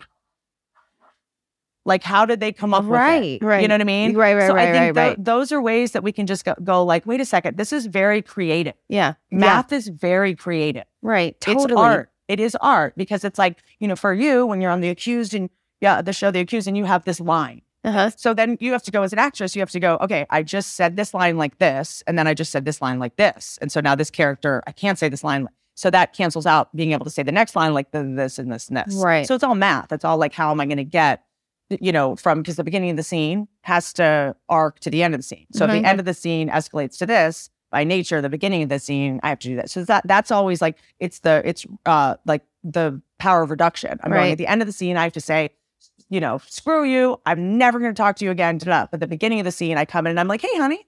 So I'm like, okay, so by, you know, halfway through the scene, I need to be here. But, you know, and like, yeah. it's like uh, save the cat with writing scripts. Right. When you're, a yeah. when you're able to just like break it down and okay, on um, page fifty, you have to meet a new person. On page, you know, twenty-five, you have to state the problem. Like, all we do is math. Right. Yeah. But you're changing the perspective on it. So then that, that's well, all, you It just know. drives me nuts. Like, all you're doing is going like, you can, with your kid, you can have this much broccoli and this much this and this much this, and then you can't have too much sugar. It's all math. It's all math. You know? But I think this thing where women are like, we're bad at math. We don't get it. It's like, all we do, we meet a guy and we're like, how big are your hands? How deep is your voice? How long is your dick? How many ex-girlfriends have you had? Okay, that's four ex-girlfriends. You talk shit about right. three of them. This is a no. This yeah. is a bad This is equation. a no. No. Nah, uh-uh. Mm-hmm. Yeah. It's you so do not true. get to Pasco uh, and collect two hundred dollars. Oh. And then you call me ma'am, so that's... An We're constantly adding and subtracting points. It's true. For people. It's true. It's one big mathematical word equation. That's like life. Yeah. You know? So it's like, I think that I just, for me, it really set me free to stop leaning on my self-limiting beliefs of like, because they were like, you know, and I had to write them out when I was doing my uh, A C A step work, which is like, what are my self-limiting beliefs? I'm bad at math. I'm bad at relationships. I only date assholes. I only attract jerks. I don't, uh, I'd be a bad mom because I had a bad mom. Mm. You know, like uh, I'm too tall to ever be the star of a T V show because all the actors are five one, the men, you know what yeah. I'm saying? Like, uh, you know, et cetera, et cetera. Yeah, all your limiting beliefs. What do are you then? Uh, do you have self-limiting beliefs? Fuck yeah. I Go. mean, I've done a lot of work on that. Like I went to school for two years. And we focused every day on limiting beliefs. Whoa. Yeah. Yeah. Have you heard of U S M? No. It's What's, it's spiritual psychology. Cool. But basically... Because real psychology is a criminal... Right. It's... uh, I'm sorry, but what are we doing? Uh, like, what are we doing? Yeah. Are you insane? Do uh, so, not, not you two. Um, the fact that psychiatry has started... Which I can't believe I agree with Scientology about something. Um, some psychiatry, although Scientology is way, you know, worse. I have umbrella insurance. I don't care. Uh, I'm not scared of those motherfuckers. Fuck you. I fucking hate you, Scientologists. Come for me. I will fight you in the streets. Most of my family is dead. You can't kill anyone I love anymore. I have looked into the maritime law. You are having children uh, and abusing them on boats. I'm coming for you, bitch. Also, everyone stop trying to wonder where Shelly Miscavige is. Who gives a fuck? She helped build the thing. I hope she drowns. So, anywho, they're just like, uh, this podcast is now being uh, twenty minutes. Um, psychiatry. Do you realize that men that invented psychiatry, it was basically for husbands to send their wives there to go like, she's acting up and yeah, yelling at me. Right? Oh, yeah. Why? Fix her. She's Why broken. is she laying down on a couch and you're behind her? Yes. Looking down at her tit. Like, what are we doing? I think you can do psychiatry sitting up. Uh, the yeah. men aren't lying down. The men are talking to each other, you know. That's what it was there for, was to fix the broken wives. Because their brains were broken. And then they'd just be like, oh, you don't have energy to get through the day. Let's just give you a little Adderall. Right. But it wasn't a little, a like, lot. P C, I mean, also, by the way, everyone's on fucking drugs in L A. I, we'll get to that in another time. So any, red flags, it's like tricky because we're like, here are the red flags. Also, it's like make sure someone's not microdosing mushrooms every twenty minutes during the day. Like, right? You know what I'm right. saying? Right. Everyone's on it. That's the other thing, the new alcoholism. I see a lot of people that like grow up in alcoholic homes and they're like, oh, I'm not going to repeat the cycle. And then I see them with their kids and they're, you know, stuck on their phones. Yeah. They're on edibles around their kids. They're doing the weed tincture drinks. And I'm like, y'all, same shit, guys. Right. Mm-hmm. Same, same shit, shit just looks substance. different. Do you drink? Uh, I sometimes, but like not really. You're I, not. Uh, I do. It's just like not my thing. Yeah. I just don't feel great. Like I um I have a history of migraines. Mm. Um, I my addiction is control, uh, and you know I just uh I I I sometimes pretend to drink. Like I'll order like a jalapeno margarita. Yeah. And I'll just like have it. That's Rachel. That's me. Because yeah. I don't want to be the person that's like not drinking, but it's just, it's not my kink. And also right. I work at night and I like really like to have deep sleep. Like I'm in a place where I'm really trying to like work the muscle of like dreaming mm-hmm. um, because I took sleeping pills for a long time and I didn't dream. Like mm. I was like on the road taking the Nesta just because I do like eighty cities a year or, oh or did God. for a while. So I just, I don't want to drink um, because sometimes it messes with your sleep. Yeah. And yeah. you said, you so your sleep has changed since you went off birth control. I am, so I believe that I, some people that are uh, either call it nocturnal, call it, you know, uh, you sort of get more energy at night. I think a lot of us like creatives do because that's when you can actually focus on stuff and not have people calling you and texting you and people aren't, you know, at night. Like, um, so I come alive at night. Um, I think it's part of the reason I'm a comic. I think, uh, you know, I descend from Night Watcher D N A. So there were people in the tribes that were the Night Watchers who would stay up all night to protect the tribe at night. Super hypervigilant. Um, ha uh, I have misophonia. Like I can hear things really far away, like synesthesia. I kind of like see things in color. And it really helped me to unlock a lot of my, I was diagnosed with autism a bunch as a kid. I was diagnosed with, oh yeah. No, well, I mean, I beat it, let's be honest. Um, but like, uh, uh, you know, so it's like, I mean, I think every kid that I've met, because we do equine therapy with uh, kids that have been diagnosed with autism so and horses. As soon as they're around animals, they have a lot to say. But, um, you know, and they have these just superpowers, psychic, they can communicate with animals in ways that we can't. They understand like how to communicate with body language. You know, words are, words fail most of the time. Most of our problems are words mean different things to different people, right? So when I say, I'm your boyfriend, and I say, I love you, and you go, I love you too, we haven't agreed on what the definition of love is. Like we have different ideas of what that word even is, right? You know what I mean? So it's like most of the conflicts I have in my life is like, I mean, they're trying to set a boundary or say something and the person is not able to, is not, which is why I think imago therapy has been so helpful too. Harville Hendrix invented it, which is like, okay, so I'm sure you know, so let's say we're in an argument, and we're in love, we're in a relationship. Um, I'm going to repeat back to you what you said to me to make sure I understood what you said before I even respond. Right. So say something that you're mad at me about, anything. Uh, you didn't flush the toilet. What I'm hearing is that I didn't flush the toilet and you're frustrated. Is that right? Right. Right? I got it? Yes. Then I can say, I'm sorry I flushed the toilet. Uh, I didn't flush the toilet. I know there's a water shortage in L A and I think I was just like trying to be sensitive and I didn't realize you would be home. And then I, you have to repeat back to me what I said. That there's a water shortage and you were... So like what I'm hearing is... What a, I'm hearing. Okay. So you whatever. Do that. Yeah. And then you can respond to that. Okay. Well, that it's makes kind of like improv. It, uh, but... You, but wait, let me... No, it's reflection. It's making see, sure I, you're receiving what the person is saying I, before... Because when you say I didn't flush the toilet, I just go, my brain goes, you're criticizing me, you're attacking me, I uh, failed you, you hate me, you're going to leave me, right? Mm-hmm. and uh, I'm bad, and I'm dirty, and I'm a pit. That's what I'm hearing. So I'm going to go, well, if you didn't fucking... You didn't pick up the dog shit. Right. And then it's a, now we're just competing. Or now we're just at odds. So I've been in a relationship before where let's say I do that and I'm like, yeah, but this is the reason why, which mm-hmm. is essentially what you're doing. It's yeah. like, no, but why this happened is because X, Y, Z. Then they turn it like, you're just making excuses and you can't apologize.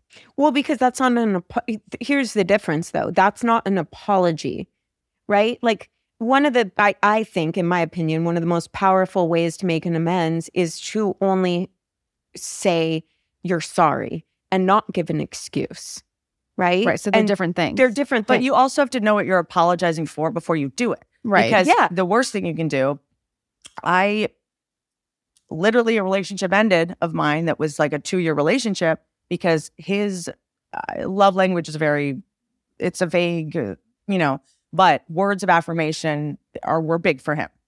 I think words are meaningless. Uh, I grew up on I love you. Someone that abused me went, I'm sorry I did that because I love you so much. Like, uh, I'm sorry I did that. And then it happened again. So words just like kind of like mean not that much to me. Mm-hmm. I just want to see it in action. Like, I'll know when you're sorry. I'll feel it. And also we're actors. We're highly sensitive people. So when someone's like, all right, sorry, I'm sorry. Like, so don't.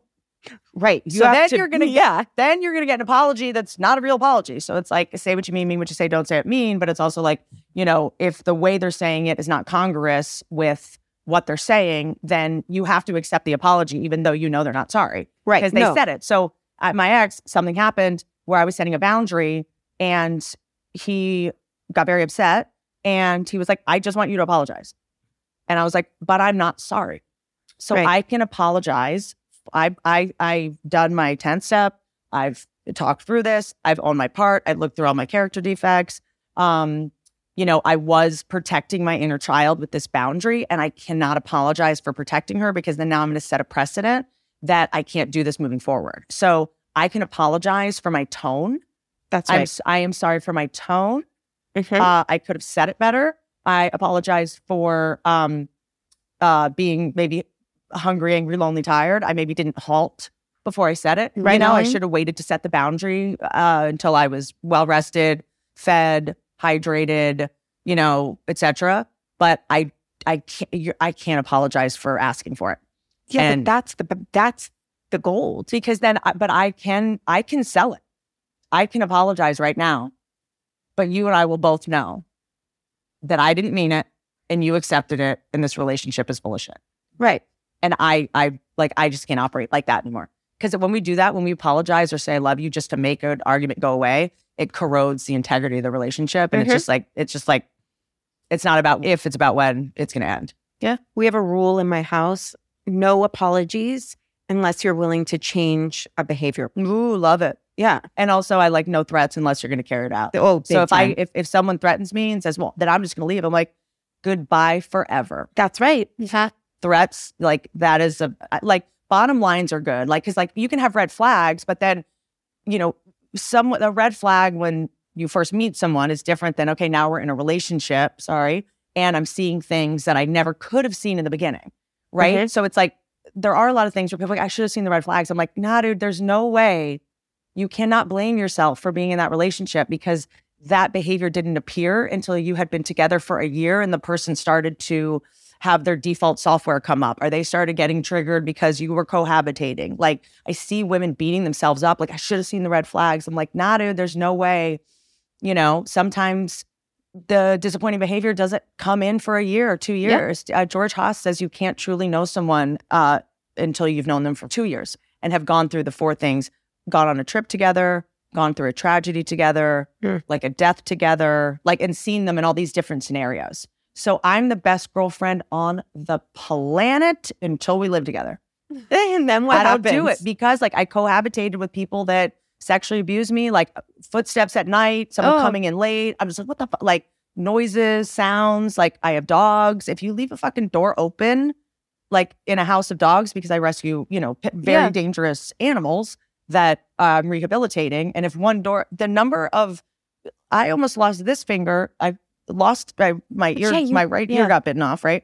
What? So uh, by a dog that, you know, so I take in uh, dogs that, uh, pit bulls, and I don't like to say pit bulls, but staffies that are dog fighting rings and, and exotic dogs that are trafficked in animals. And so if you don't close the door behind you, like that could mean I like lose my face. Right. You know what I'm saying? So it's like, I, I'm the most fun girlfriend in the world until you don't, until you want to move in and can't close the door behind you.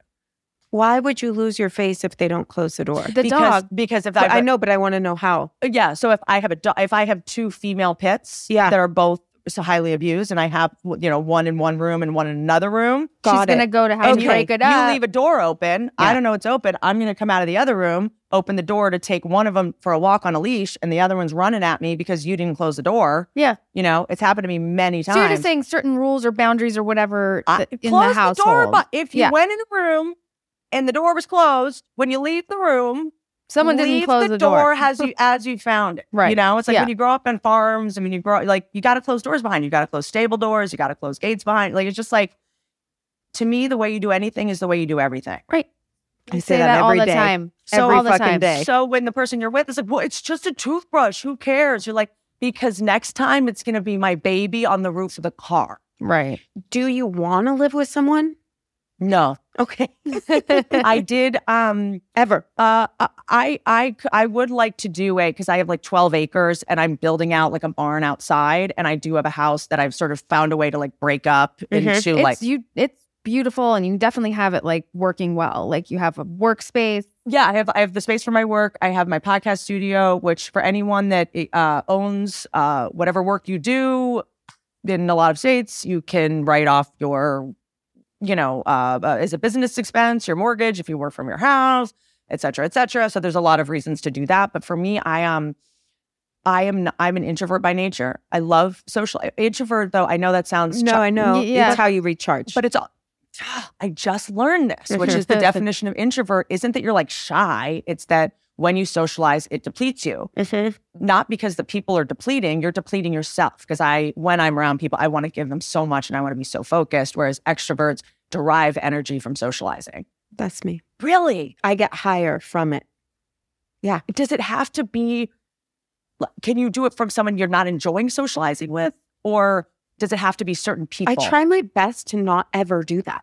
That's like, good, that, right. You know what I mean? Right. By the way, don't even get me started on that. Yeah. Uh, uh, I was on Prozac and I was talking to my psychiatrist. It was only ten milligrams or something because I would walk away from conversations and I never, I don't really have the, um, uh, anything on the depression checklist. And, uh, and I said, but the one thing is like I do, when I have a conversation with someone, it's really hard for me to close the loop of uh, self-flagellation. It's like I've done been in, you know, A C A, Al-Anon for twelve years. Like I'm able to, you know, Uh, forgive myself and talk my inner child down because, you know, when I, you know, as a child, when you're raised by alcoholics, like sometimes you like have one shot to make your case for I need something to eat or I need you to sign this permission slip or do you know what I'm saying? Yeah. Like I have this thing where macaroni and cheese. Yeah. You're yeah. just like, and then they're like, you know, you're hungry? Oh, well, why don't you get another mother? Like, you know what I mean? Like that kind of thing. You just ate two days ago. You're like, yeah. That was two days ago. You know what I mean? Like, so, um, and then it's like, well, we don't have any food because you ruined my body. And I, like, you're just like, okay, never, I shouldn't have asked. It's like, you basically learn, like, and I've learned with women, it is just not worth, I couldn't have female friendships until like very recently because of growing up with an alcoholic, uh, an alcoholic home. Like, you don't really know as a kid, you go, oh, this, this thing she's drinking makes her go away. Mm-hmm. Right. And after one glass, like I only have like thirty minutes before I lose her. Right. Oh, yeah. Or whatever. And then uh, when she's not drinking, she's overwhelmed and she can never find her keys. And it's, you know, the whole de- you get, where'd you put my keys? And you're like, you put them somewhere when you were drunk. So like everything's your fault. You know, uh, it's a guilt system. Like, you know, but I have this theory that uh, the first time I uh, like when I was like, I don't know, four or five, like went out to like say hi to my dad. And he was like doing something. And I went out to be like, hey, like, could I maybe get some dinner and or whatever I said. And then I walked away and I went, that didn't go well. Oh, um, oh. And that's but just saying, but that's what we do. We go, that didn't go well. Um, yeah. Okay, next time I'm going to be like, hey, Dad, oh, like right. You practice different things. Because you're rethinking everything you've just said or yes, how it was taken. Yeah.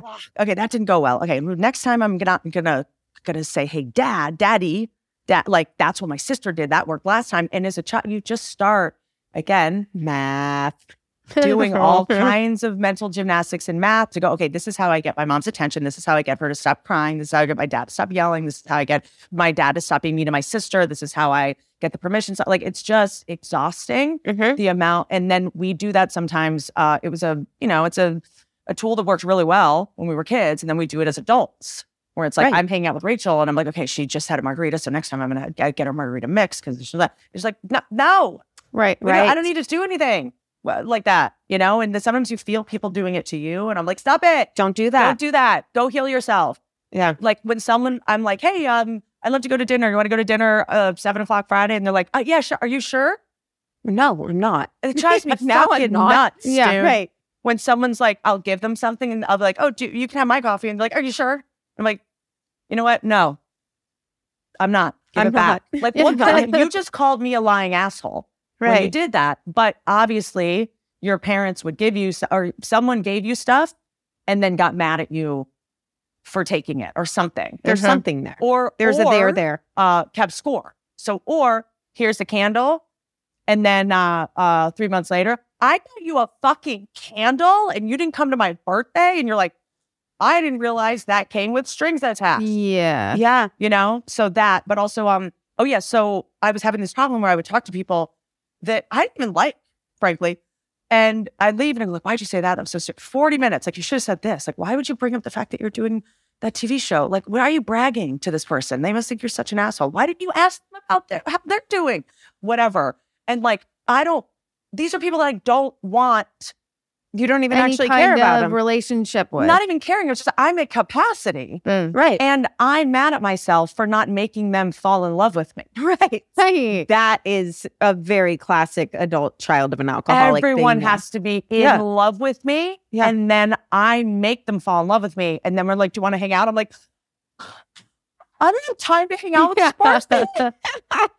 So I always, I said to a friend of mine, I was like, we were talking about the other day, like, stop putting your spell on people. Yeah. Because it'll work. Yeah. Yeah. Stop. Right. Stop intoxicating them. Stop entertaining them. Stop making them laugh. Just like quit it. But I think I do. I that even applies with like dating too with guys. Like, you're not interested, yet you still need them to like you and want to hang out with you. My new thing. Yeah. Is the first three months of relationship, show them your worst. And then if you get past that, now I'll do, now you'll get the tap dancing and the dazzling and the Kegels and the yeah. tushy yeah. holes. And like, it's not, you know, I, I, I just, and then with guys it, or and girls with relationships, it's, uh, uh, we're always splitting the bill until we're exclusive. Oh, that's just, your That's rule. A bottom line for me and my love addiction recovery. Why, why explain yeah. that? Because I think that most people, it's not their fault. Um, and men in general. I did a special where uh, I was uh, had a sex robot built about myself, uh, uh, of myself. That. Yeah, but it was really I uh, was on sex robot owners uh, and sex doll owners like chat rooms for like six or seven months, and I think most people would think like, oh, they're creeps, they're weirdos. Like, I got to be honest with you, the men that have sex dolls are such better. And that's how you met the guy you're dating that now. Is... Way to round out the story. um. He bought my... Well, we're not dating. He's with my sex robot yeah. now. They are uh, doing great. Um, uh, she has much more emotional uh, bandwidth than I do. But um, uh, and a lot of them, they're on there. And the reason they get sex robots is like, they're like, uh, you know, they just got out of a uh, relationship. They're brokenhearted. They don't want to fall in love with a new woman. They're afraid of getting hurt. Or they can't afford to have a girlfriend. Like, they can't. Wow. Okay. Can't take it's a, girl a lot. Out. A lot of them are handicapped. They're in wheelchairs. They're vets. They're truck drivers. You know, stuff like that. Right. I'm sure there's some that get them and just immediately throw them off of a roof for fun. I mean, I'm sure that happens. But um, I think that I just never want, especially given the fact that I think I'm known as maybe being financially solvent. I just never want uh, anyone to money to play. I just money is. So you split it, but do you would you let them just pay? I'd rather not. Okay. And I think there's something really hot about being like, you know, it'd be really hot if we split it and that you didn't need to show me you have money because you think you don't, you want to prove to me that you're not going to take mine. Mm. Like, I trust you. Like, mm. let's do this trust fall together. Mm-hmm. Like, but would you be fine? You, you only want to split. I won't be on top during sex, but I will, like, it is hot to me to be like, let's like split this. And yeah. if just as like a, weird little experiment. I'm uncomfortable asking. You're uncomfortable saying yes. Like, let's just do this. This is so much weirder than butt sex, dude. This is like gnarly intimacy. Like that. Yeah, see how they react. That's like kinky. Yeah, you know. It's like, have you ever really broken up with someone and the way they handled it made you want to stay with them? Oh, for yeah, sure. That's a, absolutely that's perfect. Like, yeah, yeah. You're like, wait a minute. So yeah. I think this. So it's also like, I'm just going to see if we can split it, just to see if I feel safe enough to ask for that and to see your reaction, because money's going to be weird with us, mm-hmm. right? It's mm-hmm. going to be weird. Well, that brings up the power dynamic thing too, I think, in you, in your relationships. So she started to talk about like, how is that for you? And like, you know, yeah, it, does it create like yeah. a weird space, or is it just you date people that can handle it? Or I just think everyone's got it. I don't like everyone's got a power dynamic thing. I mm-hmm. mean, it's also like, I, I don't know the metrics, and I'm not one of those people that um, uh, pretends they know like statistics, you know, like uh, like guys now or just podcasters, they'll be like, you look like ninety-eight percent of people have never been to Italy. And you're like, where did you get that statistic? You know what I mean? Um, but I think now women have more college degrees than men now. Uh, women are primary breadwinners, I think now, uh, over men, I think, in general. Really? I mean, after the pandemic, who fucking knows? I don't think anyone's uh, making any money uh, and everyone's in a nightmare. But, um, you know, I think a lot of people, you know, we are very... Um, we're like in a bubble over how people are in relationships. You know, all my friends back home, like they're in bad marriages and stuff. And I'm like, why don't you leave? And they're like, because we can't afford to, we own the house together and this is our only mm-hmm. asset. Like mm-hmm. we can't afford to break up. We can't afford to get divorced. Like I can't, like we have kids, like what's gonna, you know? So I think a lot of people have to stay in relationships that they don't want to be in, or they get in relationships they don't want to be in because like, what choice do they have? They need a roommate. They need someone to split the rent. Right. You know what I'm saying? Like, I know so many people that like after dating someone for three months, so like, we're gonna move in together. And I'm like, I think that's a bad idea. And it's like, well, I don't have any money. So, and neither does he. So we have to, do you know what I mean? So yeah. It's like, we all have been there, you know? So um, I think that everyone kind of goes through this, even though it might not look the way ours does. Maybe it's not like, this girl got a syndicated T V shows and she's a stand-up comedian and she's emasculating the guy that's the, you know, segment producer on Fallon that she's dating or whatever. It could be, you know, she's the manager of H and R Block, Pensacola, and she's dating the guy that uh, charges for extra guacamole at Chipotle. Like, they're going to have the same weird sex shit and power imbalances that right. we have, right? You know, with male actors. Uh, hey, male actors, how about act like we didn't emasculate you? It's so funny to me that famous actors don't know how to, like, act like men when they're not on camera, or, like, act like you... um. Uh, know how monogamy works. Um, I don't know. I just like act like you win prizes for your acting. Like maybe just don't only do it for money. Um, but uh, oh my God. So yeah, so I think the power dynamic stuff, it's like for me, it's just like I'm not going to make myself small. I did it for a long time. It just, I would do it if it worked. It just doesn't work. Mm-hmm. So uh, my thing is like the more like the bigger and louder and more authentic, I'm just going to attract the person that is into that. Mm-hmm. You yeah. know, and I think I've done that. I'm also um, uh, seeing a girl at the moment, which is new. First time? For uh, if not the first time I've uh, girl and guy. Uh, yeah. Okay. A ma'am and a sir. A ma'am a, a ma'am ma'am and a sir. She, because yeah. Okay. It's, and it's also, it's like, it's. I'm not like, look at me, I'm polyamorous. I don't, that's, no, nuh-uh. I don't do that. That's not real. You're just dating casually. I'm just like, my mom just died. I'm on yeah. birth control. I'm in my rum springer. And I had such, you know, I think when your mom is alive, I mean, it's like, if it's not one thing, it's your mother. It's just like, you're always someone's child until your parents pass. And I can't even um, uh, comprehend, like, I don't even know how to express the number of things I never did and didn't even realize I was too scared to do them because I didn't want to have to tell my parents about it. Or, or let them know about it. The jokes I didn't tell on stage, the people I didn't date, the things I didn't wear, the trips I never went on. Like, I didn't even know mm-hmm. this, like, invisible prison I was in with the codependence of my uh, mom. And I was in twelve years of A C A, Al-Anon. And, I mean, this is also a woman that I went to make my amends. Uh, I made amends to her. Uh, and she added things. It's like, I'm sorry, I lost my temper. And she's like, well, what about the time? And I was like, okay. Um, you know, so you just... That's funny. You don't... It's like what you say when you say, um, you don't know when you're in a relationship. Like, you can't see it till you're out of it. Mm-hmm. I think sometimes if our parents, our primary caretakers uh, were, you know, under the influence of, you know, their frontal lobe not working because of their addictions, you know, it's also it, addicts. No one wants to be an addict. No one wants to be a bad mother. No one wants to be a bad father. Like, no one wants to... not be able to get their kid to school because they're drunk. Like, no one wants that for themselves, you know? And then we get mad at these people that, you know, like, shame is what drove our parents to drink and anesthetize. And then we're like, fuck you, you were a bad father. It's like, well, that's not going to do much. So, well, it does a little bit of enforcing the habit and pattern is all it does, mm-hmm. right? Yeah. And it's also, it's just like, you know, and then they're going to go, well, I need to go drink because I need to deal with the fact that my daughter just told me I'm a bad exactly. father. Exactly. You know, so it's like one of those things where it's like, when can we, uh, you know, it's funny, so many, um, I don't know if you guys have noticed this, but uh, in L A, a lot of guys have started to go to therapy and they're using it to justify why they can't be monogamous. Oh, oh shut up. What? When they're like, so I went to therapy and like exes, and they're like, so I went to therapy, and I'm like, okay, where is this going? Normally people that are in therapy, they don't like tell everyone, like just that's their opener. Like, be about it. Yeah. yeah it's, it's just like part of life. Yeah. yeah, yeah. Like, okay. Yeah. Like, yeah. like, did you go to the gym today? I'd love to hear about that too. Like, but just like out of nowhere, uh, exes feel like they can call you if they've started going to therapy to tell you all the things they just realized they did right.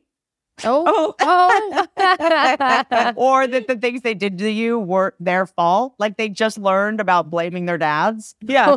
And they want to be like, hey, so that so, time yeah. I cheated on you with that stripper. Like, well, what I realized was that my dad never threw the baseball with me. Right. Yeah. yeah. And I then it resulted in me not being able to uh, be intimate with you and monogamous. I'm like, okay, so you're telling me when you were thirty-eight years old and you had sex with that stripper, it had nothing to do with her being hot or beautiful or you. It was just your dad didn't play baseball. So you had to make her the catcher and you're the pitcher. Like, she's what? The mitt. Right. You, no, that wasn't your dad's fault. Yeah, you're, that was your dick. he, did, he did a lot of things wrong, but that was not. That was your fault. Yep. That Fire wasn't the it. Therapist that you just pretended you went to. Go bye. Yeah. You know, so it's like I think therapy and, and can also make people sicker sometimes. You know? I, I, well, I do too. I've seen it like where someone is addicted and they're going, or if they're doing all the different meetings or whatever, that's another addiction. Yeah. And it's, it's just Helena like, Bonham Carter and Fight Club. Oh yeah, oh. Best movie ever. But also that's okay because I believe that when you are uh, uh, suffering from an addiction, the best next step, if you would like to heal, is to at least uh, get a healthy addiction. So a lot of people when they right. get sober, they go to CrossFit, they go to They're running, they're marathon runners, like better than driving drunk with your children. Mm-hmm. Like better. Still an addiction, yes, because then it's like, well, now I'm addicted to running. It's like better. Who cares? Yeah. Better than better. Addicted to drunk driving. You yeah. know what I'm saying? So then it's like for me, now I believe that my primary addiction is probably my workaholism. And it's a tricky one because you get so rewarded for it. It's the addiction where people give you like money and prizes. You know what I mean? So it's a hard one to kick. I did, by the way, go to a Workaholics Anonymous meeting once in L A. And uh, it started at six. Everyone showed up at seven thirty. Yeah, we're like, oh, sorry. And we're like on our laptops. Like, stop. I'm like, one second. And we go in and there's a lot of very successful people there, you know, in our business. And ones that we hadn't all met each other. And literally went, oh my God, hi, I'm, I'm waiting. I love your work. Uh, like you're, They were like, you're not allowed to say that at a Workaholics Anonymous meeting. It's like saying like, I love your personality on cocaine. It yeah, is so, exactly. It's my favorite, you know. So then we're doing, and there was like, so, there was a bottom line that someone had. And I really um, related to this of a woman said, I will get up to pee when I have to pee when I'm working. I will, if I'm writing and in a zone, I will not pee. Mm. I'll feel it. And I kind of am like, yeah, I haven't gotten it. Like I get right. a sick, like, like this is how hard, fucking... I'm, I'm not even going to take two minutes to pee. And then my brain goes, this is so dark. I'm getting ahead because other people, I'm, I just gained, do you know what like I'm saying? thirty seconds on the, yeah. Because yes. they're fucking pissing. Yeah, I yeah. Uh, they're pissing, so I'm ahead. Same thing with yeah. holidays. When everyone's, um, hol that's when I work, because I'm like, ah, hey, I'll, I'll, I'll, I'll donate to the Martin Luther King thing later, but this is my fucking day to, you know? Everyone else is out there, you know, barbecuing, and I'm getting ahead. Like, there's so, and then when I do nap or pee, not as much anymore, my brain would go like, I'm falling behind. Guilt. I'm yeah. falling behind. Guilt. Mm-hmm.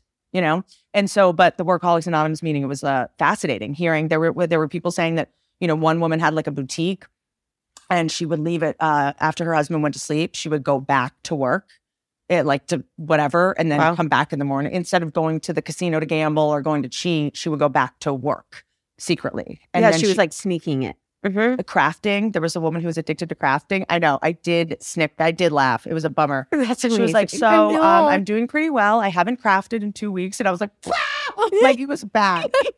She's that like, would I be you, She Rachel. Was like, I haven't scrapbooked in two months. And everyone's like, and I was like, ah. Like it was bad. Because it was just like the idea of just being like, oh, you have to scrapbook. But that's how it's like, you know, it's, you know, environment, um, whatever, genetics loads the gut, environment pulls the trigger. It's all the same. Yeah. Our, our dopamine receptors can't hold dopamine the same way. That's all an addiction is. And it's like, it's kind of a crapshoot. Who gets sex? Who gets intrigue? Who gets I mean, you can tell by birth order, by nurture, by whatever, but it's just like, it's just as harmful. This woman crafting and scrapbooking was just as damaging to her life as right. someone who was doing ketamine, street ketamine, you know? She lost her husband. She lost consumed by it. She lost her apartment because she was spending all her money at Michael's. Sorry, it's just so cute. I know. It's you picture. I picture the cutest human. How old was she? You're like she was in her forties, probably. Okay. And then I just seen a visual. Another thing we do as workaholics is that um, we don't have hobbies and we turn our hobbies into businesses, yeah, or jobs. Like we can't. Do not any, a bad thing though. Not not always, but we also have to like something I'm finding that is really um, damaging to the comedy community is that the way that comedians used to kind of stay sane is we would attune to each other and have conversations in the hallway, being like, oh yeah, I just went to this club and did that guy grab your ass and did this guy do that? You know, it's just like it's such a weird ecosystem. Um, And then we started monetizing those conversations in podcasts, which has been great. But we also stopped having them off camera. So like we'll see each other and be like, oh, dude, man, yeah, I'm like really depressed about this thing. And we'll be like, save it for the pod. Save it. Right. Yeah. You know, but on the pod, we're not really talking. You know what I mean? We're not doing the, yeah.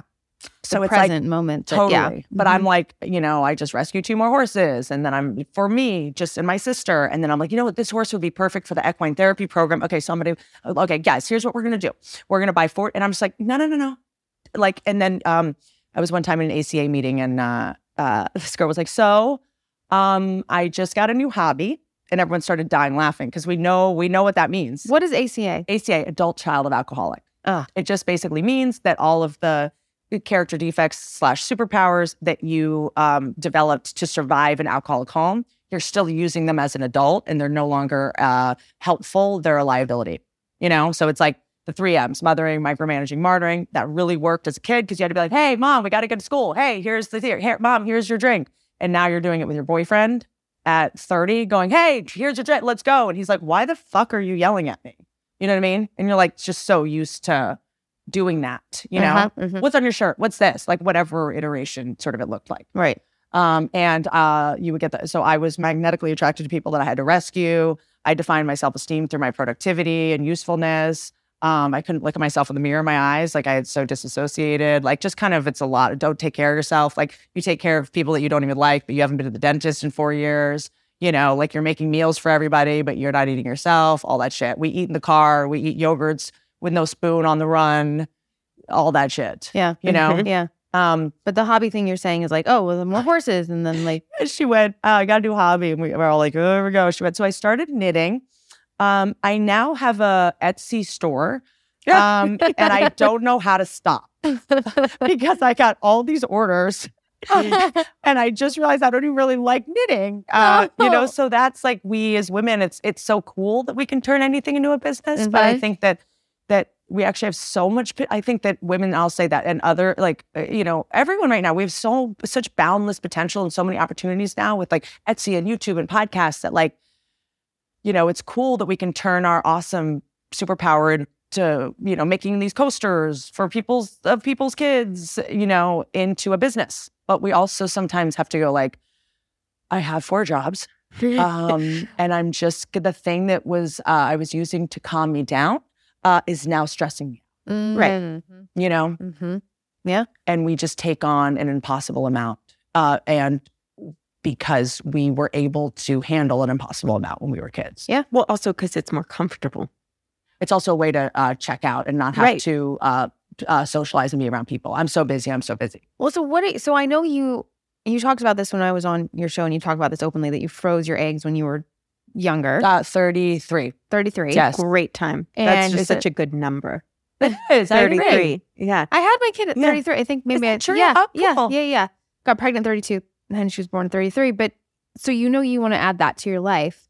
I think so. I think I did it like, you know, and this is why I think it's so... I, I really talk about it a lot more, not because I'm like, guys, I froze my eggs. Let's talk about my uterus and my future. I think it's also like I try to talk about it a lot because Um, there's no other way that we're going to get uh, corporations to cover it for their employees. I think Google maybe does it now. Facebook apparently does it. Because it's I, really expensive. So yeah, it's not I'm like not anyone Facebook can... freezing my eggs, though. Give me right. the cash and I'll go myself. Like, uh-huh. you're not setting up. We're not doing it in-house. Right. Um, at, with these, you know, Google. Um, so It's more, yeah, it's very expensive, not only financially, but also emotionally and time-wise. So I wrote about in my book, my egg freezing experience, because it made me so angry that, you know, you have to, it's a three-month process. Like, mm-hmm. you got to go and get sonograms. You're putting needles in your body. Like, I was on tour. You have to, I did carry the needles in a refrigerated bag through T S A and convince them it wasn't fucking, you know, heroin. I mean, they probably looked at me and assumed it was Botox, but um, I had to given myself shots and, you know, like fucking Cincinnati. Like, it was just, and then I had to drive to his office every other day because you have to make sure that they're growing at a certain rate. And I'm like in three hours of traffic. And I'm like, I was promised I could have it all. Like, because we talk about sexism in Hollywood, like nothing's more sexist than biology, dude. Like, it's biology. Yeah. Like, men didn't build our bodies to rot. Slowly rot. That's, that they didn't yeah. do. We're the one thing they didn't build. You know what I'm saying? This is how we evolved. Like, be mad at evolution, Dar. I don't know. So, um, I just did it to take the pressure off, because I think we all have this internal timeline where it's like the older we get, the lower, uh, the more we lower our bar for people, right? So, like at, at thirty, you're like, I know who I am, and like, sure. I'm not going to date a man whose, you know, credit score is seven. You know, and then by like thirty-six, you're like, okay, you know, like I've got good credit. I, you know, you start to just lower your bar. Uh-huh. And I found myself doing that. And yeah. uh, Natasha Leggero and I were on the set of a movie called This Means War. It was a Reese Witherspoon movie. Mm-hmm. And Dana Fox was the writer on it. And she was like, you know, she's gone through some fertility stuff. And she was just like, you need to freeze your eggs. And we were just like, mm, okay. And she was like, you need, and she was like showing me pictures of like, like she is why I did it. Like another woman like yelled at me to do it. And I was yeah. like, I have the time in the world. Like, what do you mean? It's like, and I was very much like, I rescue dogs. So like having my own baby would be like having a dog from a breeder. Like I was just like in my own shit. And I didn't think I wanted to be a parent at all, because I was like, I'm too fucked up and this is what I come from. And there's no way I won't repeat what I saw. And if I have a kid with a man that is like five minutes late, one day I will take the kid and he will never see them. Like, I am just so black and white about that shit. Like, I didn't have an ability to be flexible or forgiving yet. Like, I was right. so rigid in my belief systems. And then I didn't want to pass that rigidity on to my kid, because that's what I had. And I didn't trust myself to not produce a bunch of adrenaline when pregnant. I didn't want to produce an adrenaline addict the way that, but you know, like stressing out over being pregnant can actually be the worst thing you can do for your kid. I'm going to stress out about how calm my pregnancy's gonna be or yeah, whatever. Yeah. And so um, I just did it kind of more because I was like, okay, I'm gonna get some jokes out of it. I'm a comedian. You know, a lot of times, you know, I'm not gonna lie, I'll do things just to like get a get- joke out of it. I go on dates just to get a joke out of it. Like, guys, I'll go on a date with a guy and he'll like, I just, you know, I don't think this is a match. I'm like, I only wanted to date with you for a joke, dude. You know, dude, like just whatever. Like I was on Rye, I was on Tinder just to get a joke. So I did it, and um, I instantly felt like this weight taken off. That was like, okay, I thought I had five more, or like even two more years to have kids. Now I have ten. Yeah, uh-huh. That's it. Now I'm not dating, you know, guys with, you know, V-necks and tattoos that say breathe. Like I can just kind of, and then I took a year off from dating and a year off from sex. I just like did a full year off. Like, how'd that feel? No dating, no sex. It was amazing. It was amazing. Like I just went to like doctors and dentists, and then that's when I realized I really had a, a pretty hardcore like love addiction thing where I just didn't know how to not be in a relationship. Mm-hmm. Like I was just, if someone wanted to date me, I was like, okay, I guess I'm gonna be with this guy for two. I like I did not know how to say no to someone that wanted to date me. Like I just, it like didn't occur to me that I like had a choice in the matter. Right. But then I also felt very comfortable being in bad relationships, because that meant it would never work out. Yeah. And I never had to like worry. There's no pressure. No pressure. Yeah. Completely. And then I kind of had this thing that was like, adversity is good for me and I'm going to get jokes out of this and like whatever. So I just had to like deal with my own toxic shit and take responsibility for like my part in all of yeah. my failed relationships. Not that any relationship should succeed, have succeeded by that point, even if they were amazing people. But um, for me, I just kind of like really wanted to um, take time to like heal myself. Mm-hmm. And I think my story was that I was very healed because I was successful. You know? Two different things. Uh-uh. Not even close. I actually think I was like further wounded. Yeah. By yeah. it. You know, and then I started getting really paranoid, that, you know, and then I, I did have people use me. There are male gold diggers out there, you guys. Um, this is called equality. It happened.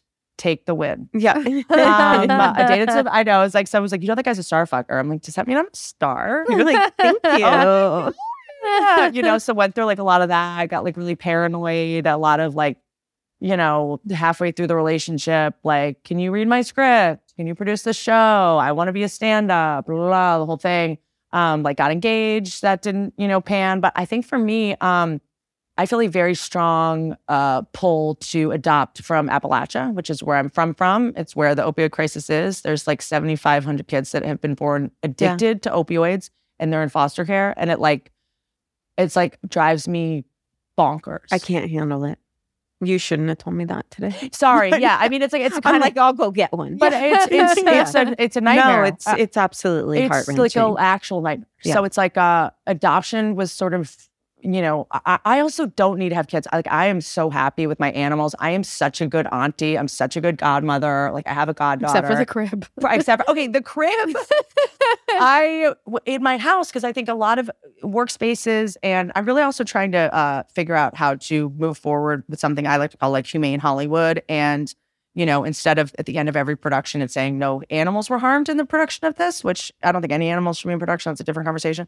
But, uh, no humans were harmed. How about no humans were harmed in the making of this production? So it's like, we're not making productions so that women um, that have kids can actually work on them. And Please. The only productions I want to work on is moms, because they get shit done faster. They can manage time totally differently. they they can diffuse any conflict on set. If people are arguing, they're just like, do you need water? Do you need, you need a you granola? Need a snack. Do you know, here's a granola you bar. Need a snack. Do you want to go lay down for yeah. twenty minutes? Like, they handle it and everyone's home by five. You know what I mean? So it's like, yeah. uh, if moms aren't on set, we're there till two in the morning. It's just, so it's like, so I'm also trying to build in my house, because I had people working in my house on the on the OnlyFans roast, a room that has a crib, a babysitter, uh, uh, two bunk beds, like toys, uh, yeah. a camera, so that they, not for me. I don't look at it. It's connected to their phone. I'm not filming babies in my house um, that aren't mine. Uh, and like just figuring it out. So I have a bunch of friends, like moms, like that I work with that are like helping me like figure out how to do it. And my my crib was a mess. The the vintage crib uh, covered in leprosy that I got off Etsy uh, was a miss. Yeah. What is the OnlyFans thing? OnlyFans roast. So to me, um, I, it's taken me a long time. Uh, is that you showed me a clip when you did a Lauren Michaels joke? Was that from the OnlyFans yeah, roast? Yeah. Right? Yeah. I don't know. I might cut it. I'm scared. It was basically, you were scared I'm scared. I mean, joke. Look, these roasts are, you know, I'll try to be concise as possible. You know, the, I would participate in the Comedy Central roast. I think everybody misses the roasts. I think everybody is kind of sick of this bullshit, like uh, safe comedy. Like, we're all going to walk on eggshells because of two thousand people on Twitter that weren't comedy fans in the first place. Cancel culture is not real. It's never been real. It's actually the best thing to happen to comedy. Um, there's eggshells on the floor again. There's tension again. Three, four years ago, there was no way to shock or surprise anyone. True. There was a P-tape from our president where we're looking at, you know, uh, inside the anus of Stormy Daniels on C N N. I mean, there's, there was no way to shock anyone as a comic. And actually, the only way to, you know, shock anyone was to be sort of like clean at that point, you yeah. know? So, you know, comedians, it's always our job to surprise people, you know? And there's this infantilization of of, of, of just... Uh, consumers at the moment of like, we can't say this and we can't say this. Like, what the fuck are you talking about? It's like, yeah, no more rape jokes. No, no more rape jokes. If you're a rapist, you can't make a rape joke. You know what I'm saying? It's like, yeah. you can't tell women that have been raped, they can't cope the way that they cope, because there's a huge mass healing. Like, I don't really do rape jokes or anything now, but when I first started, it was like, you know, I was like, didn't really, I was kind of like trying to find my bearings. I was trying to neuter myself, and you know, I didn't, and I would do rape jokes a lot, and uh, like stupid ones. I was doing like one-liners, like, um, uh, uh I've never been raped because uh, I just don't say no.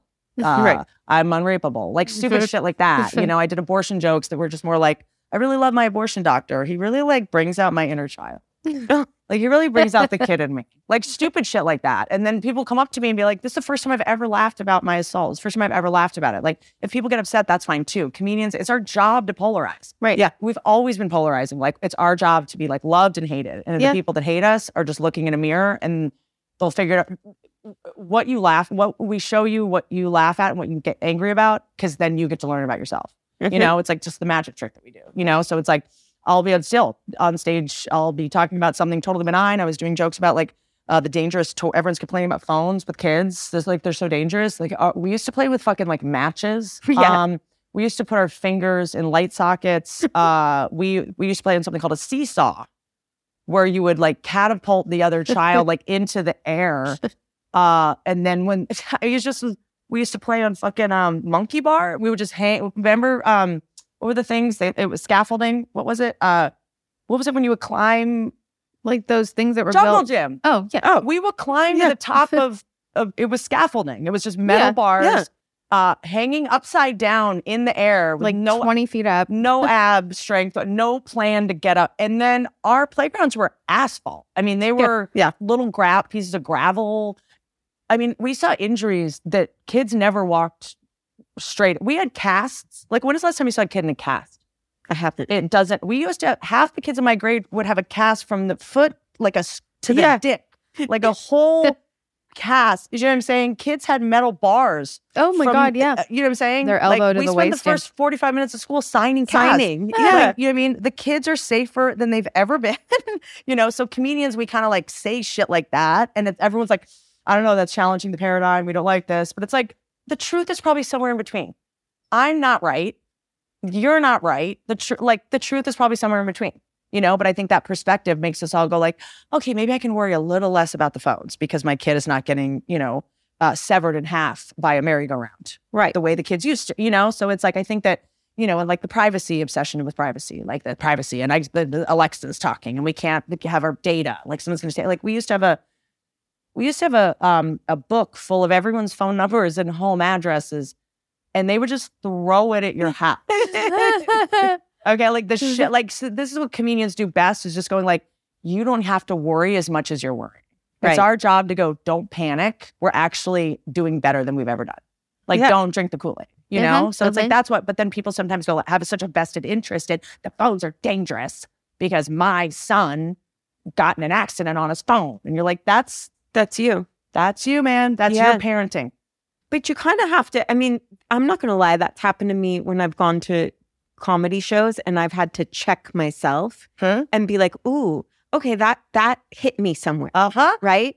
And then what I have to think I is- I got defensive. Yeah. Or it, it triggered something in me that's my shit. Sure. Right? But then you have to sit and look around and be like, well, everyone else is laughing. Right? And whatever they say next is going to trigger, like, you, it's hot potato. You cannot control thousands and thousands of people and what they're going to be reactive to. Also, you might not need to laugh as much as them because you're more healed. Right. You know what I'm saying? So it's like comedy and entertainment is not for people who have had the resources and the time to necessarily heal themselves. These are people that are coming to be like, my life is such a nightmare. I just need to feel good. Well, it's actually my favorite thing to do. Watch stand-up comedy. Which, because, yeah. by the way, for smart people, it's like really smart people yeah. and really um, uh, people like, I just, my wife and I are, we are this far from a divorce and this night is like, we need to laugh. You know right. what I'm saying? Yeah, so, yeah, yeah. So not everyone needs to laugh.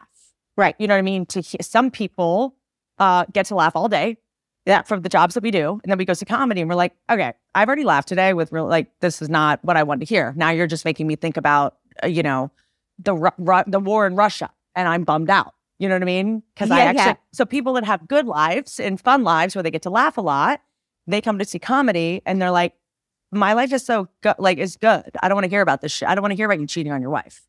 That's, I don't like that. You're like, that's depressing. You're like, this no. is toxic. And you know what I mean? But then people who were just cheated on love it. Yes. Oh, yeah. Yeah. Like, you, you know what I'm saying? So it's like everyone's laughing for different reasons That's all the time. That's what I mean. Yeah. It's all at different times. It's hot potato. It's like you're getting someone at each beat and each moment is hitting something different in someone. It's like twelve-step meetings. Yeah. Because when you hear someone say something or if someone's sharing like their story and they're like, uh, and you're like, oh, this does not apply to me at all.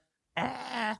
Like, yeah. why did I even come to this meeting? And then you're like, wait a second, other people are benefiting from this. Last meeting, it was like, banger, banger, got it, same thing, my story, my story, you know, and people share. Yeah. And I start tuning out when it doesn't apply to me. Right. But I think that, too, what I've learned is it, things used to not apply to me when I first started going to meetings. And I'd be like, I can't identify with that. I wasn't yeah, like yeah. a prostitute selling my children. And then now I'll sit Worse, there. I was sleeping with the guy without charging. Right, exactly. I, was, I, was I didn't have the self-respect to yeah. charge him. But now someone shares that and uh, my head is bobbing the whole time. I'm like, me too, me uh-huh. too. And then I'm like, all wait a minute. It. All yeah, of so it. It's like all or, of by it. The way, you are going there. Like I also go to meetings a lot now to be of service. Like yeah. a very famous person that uh, I saw in like the, the private, I started going to like the private meetings for a while because it's like, there are some, you know, things you cannot share. You cannot go to a public meeting and go, hey, um, my boss just sexually assaulted me and I don't know what to do. Everyone's going to know who my boss is. Do you know right. what I mean? Yeah, so it's like, a, so we do sometimes private meetings to talk about like money stuff and like just gross, icky, you know, fame related stuff. Um, uh, am I being overly hypervigilant? I just got five death threats from someone, you know, and I'm whatever. But also just so you guys know, death threats, don't panic. Uh, Gavin DeBecker always says the person that's going to kill you is not going to give you a heads up. Feel better. Um, I do. I do. Yeah, yeah, me too. When someone, because when someone says I'm going to kill you, I'm like, great. I felt like, yeah, never felt safer. Right. Um, and so uh, I go to meetings just because this famous person told me, I was like, um, I had my phone stolen at a meeting once. Like, you know, not everyone in meetings are healed. That's the other thing. It That's took my sponsor sure. to remind me because I'd be like, this person at the meeting was like eating a salad and da da da. And, like, and then afterwards asked me to help him with a script or whatever and just to get Whitney. Not all people in those, they're sick. They're That's bullying right. a sick person, you know? And then when someone is, you know, being mean to you or uh, annoying at a meeting or whatever. And then he said this and then he followed me to my car and then he wanted me to sponsor his daughter. Like, and she'll just go, it sounds like he's in a lot of pain. And you're like, I am bullying someone in pain. Got right. it? Um, and it's like, why aren't you as healed as me? That's what we're doing when we get mad at people that can't do what we can do. Right. You know? Yeah. And we're the bullies, period. The end. And like, uh, uh, sorry. So, oh, so I go to meetings because there's this famous guy who said, I go to meetings, uh, Sex and Love Addicts Anonymous, because I'm famous. And all the people that are new, they're going, I don't need to be here. I don't have time. I don't have time to be here. That's the number one way that we keep ourselves sick. I don't have time to heal. I'm too busy to heal, even though healing is is what it, that's what's going to free up all your time.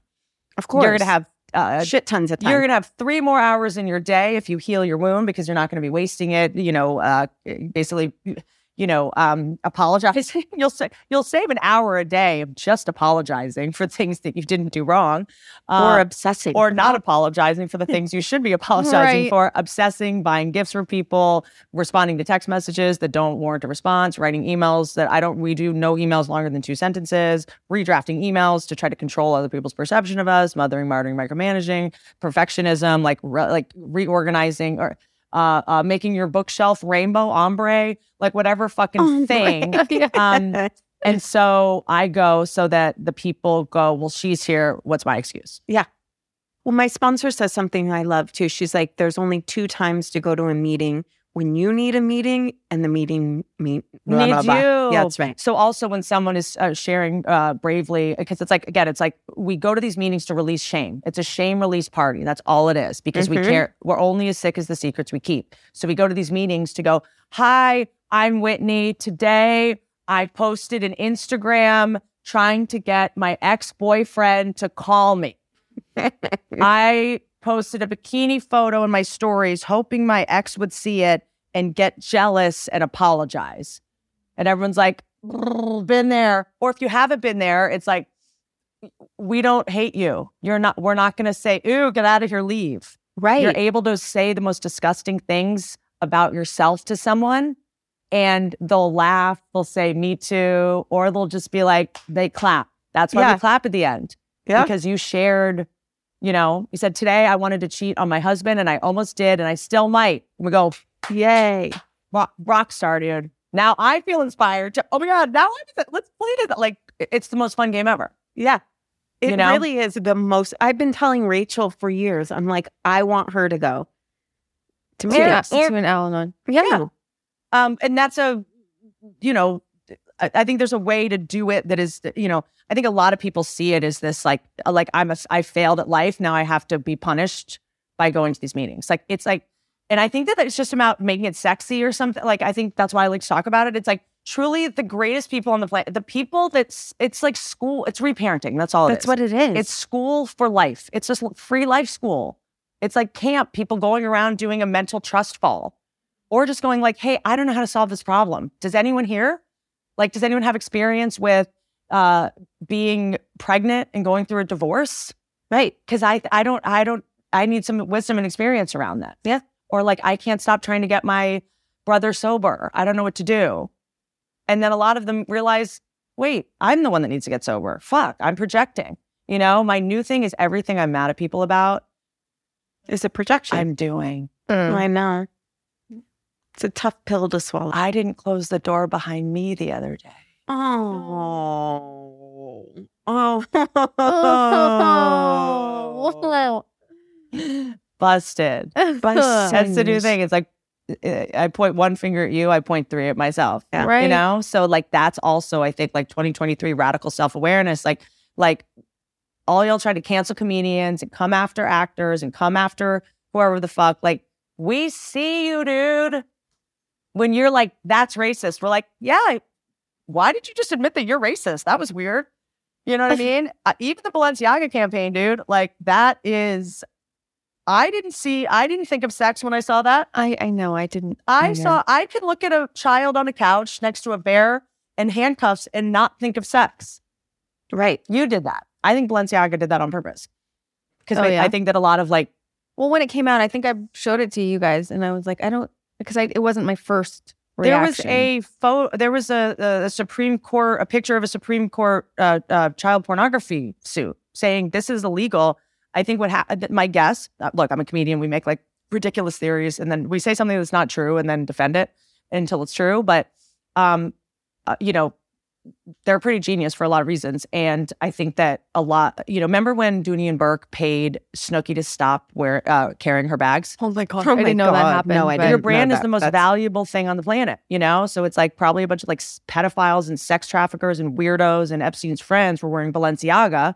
And they're like, we don't, we need to maybe make sure certain people aren't wearing our brand and let's do this ad campaign, you know, or it just, I think it like revealed people that kind of sexualize kids. Right. I'm like, why did you see sex there? Right.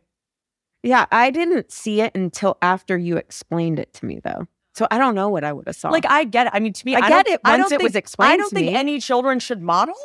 Right. That's kind of, I was a child model. The, like, yeah, I don't, I think the, the biggest problem is like, sh no children should model for anything. Like Ann Geddes, why were you putting kids in boots? Why were you putting kids in flowers? I like, yeah, like there's a lot of things. I just, like, it is weird to me. It's like child labor is illegal. It's, it's interesting. Like when we allow it, it's like pageants and acting. We're like, but that's fine. They can't work in factories, but they can wear makeup and bikinis in television shows. Like what the fuck? You know what I mean? So there's like lots of, you know, so I think that like, I think it's just time to start throwing out uh, uh, just the exact opposite of what the narrative is saying on Twitter and just going, or or you you just saw sex. Right. You did that. Like, I made this joke about this and you saw racism. Right. Okay, ready? Word association. Yeah. Yeah. Okay, ready? Yeah. Is it just Rachel or you're going to do two? It, Rachel. Just Rachel. Okay. Child. Love. To take care. Nurture. Lead pencil. Hazardous. Sad. Good. Plum. Juicy. To marry. Bleh. House. House. House. Home. Deer. Headlights. Glass. Full. To chlor. Ooh. I don't know. It's not my natural go-to. I think it is. I think I guess it is. It is. It is. It is. Actually, She's that's lying. actually the natural. It is. I think too. You're not lying. I don't think you're lying. I think that's a maybe self-limiting belief. That's right. Oh yeah, yeah, or, sure. Because you know yes. what? I think that we oh, self-deprecate. Um, I've learned to self-deprecate so that I don't um, make people feel bad about themselves or something. But yeah. it makes me feel bad about myself, and I don't think we're surrounded by people anymore that want us to be small and unhappy. That's right. Yeah, you downplay to make other people feel comfortable. I do it so that people like, I can't tell twice. I'm, it's the it's the piece of shit in the center of the universe thing of the insecure narcissist of like, I'm going to be like, yeah, just because I'm this mess and da da da. Like, I'm like, why do I do that? And I'm like, because I, I don't want that person to feel bad or be jealous of me. Yep. It's like, don't worry, they're not. Like, why am I making myself? No one wants us to be small. No one healthy wants us to be small. That's this right. is why it's so great to work with horses because horses want you to be regal. But I yeah. do that too, where I'm like, you know, because the glass is half empty. That's my thing. And then I'm like, wait a second, I'm actually really hopeful.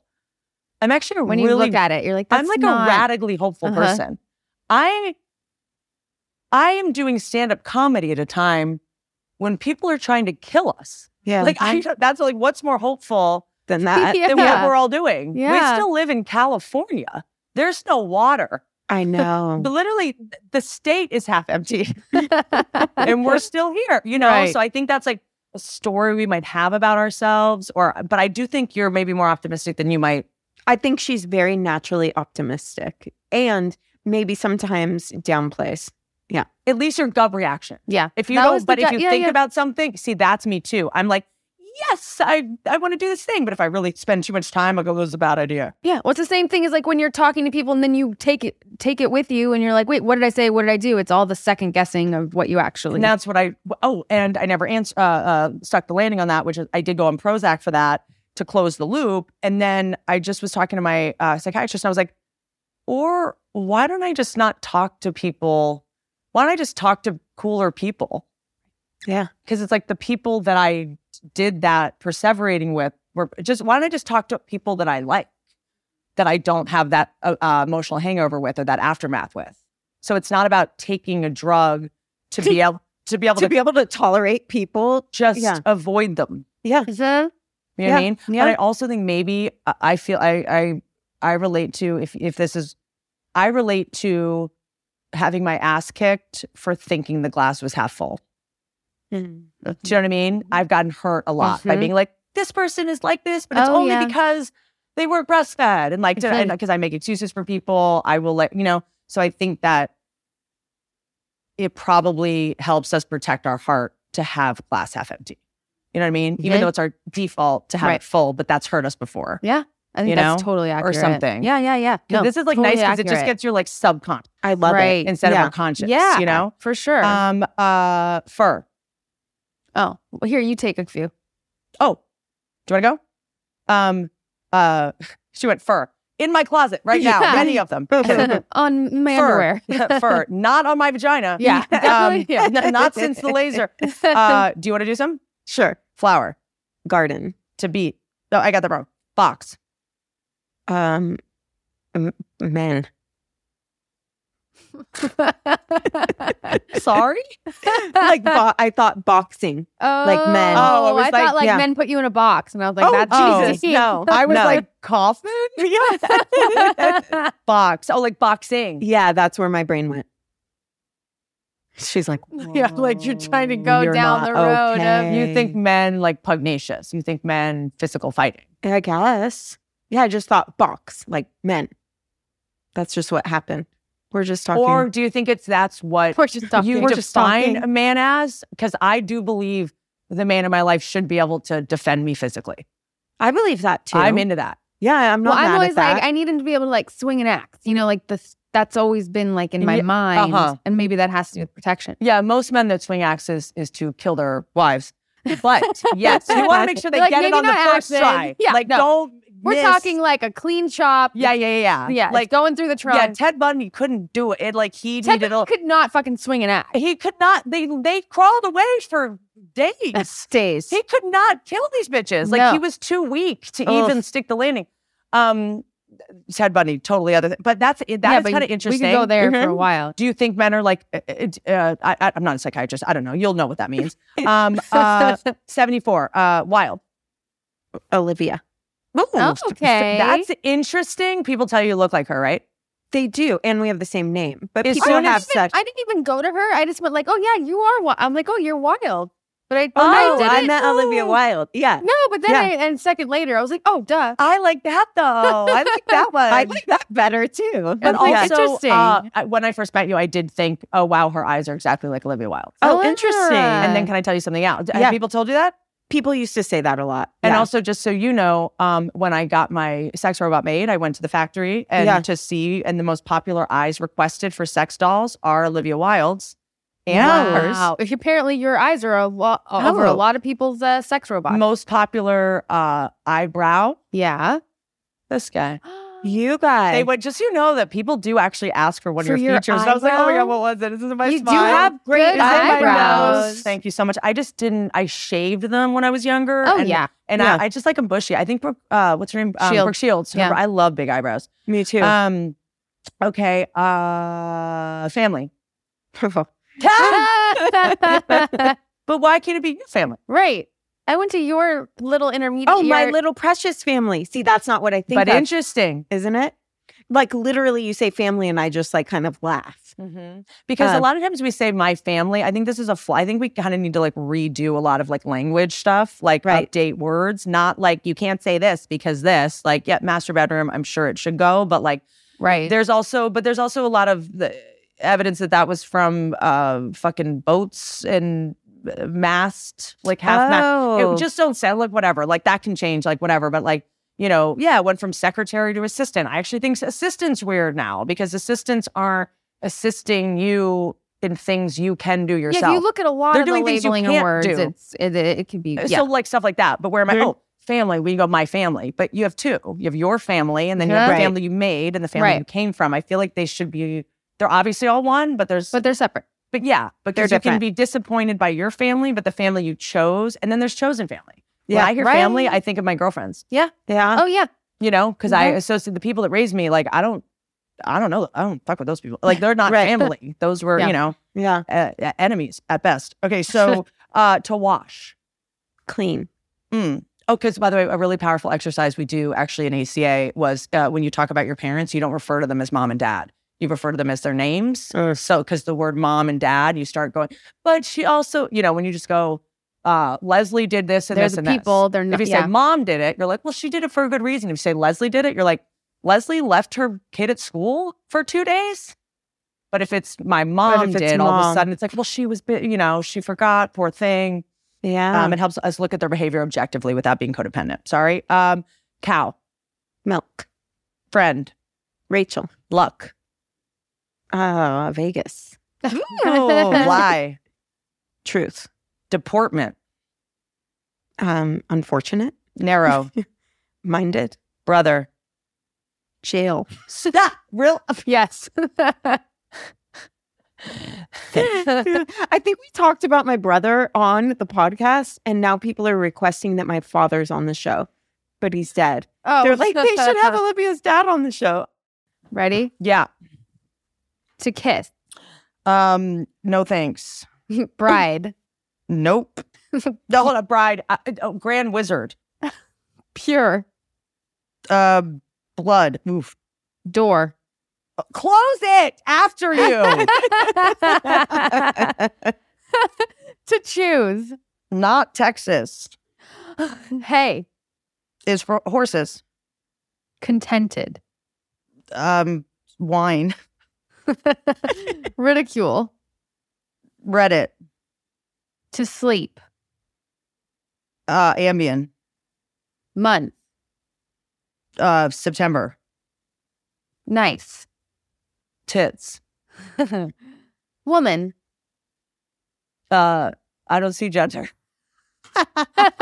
Ma'am. Ma'am. Yes. To abuse. Power. Interesting. Yeah. Okay, we're gonna do one more exercise. Okay. And then I'm gonna, because these are, I think then since you guys love red flags. Love. Oh, we this can, is, we, yeah. But once you meet someone that has um, sort of activated the negative qualities of our primary caretaker, and we call them Christmas trees. Once you've met someone that is, you know, because, uh, by the way, biggest red flag, charisma. Oh. Charm. What? Usually equates it to gets you funny.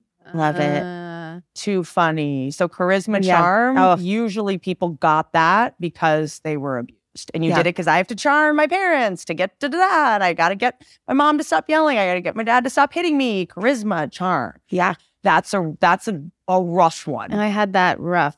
Yeah.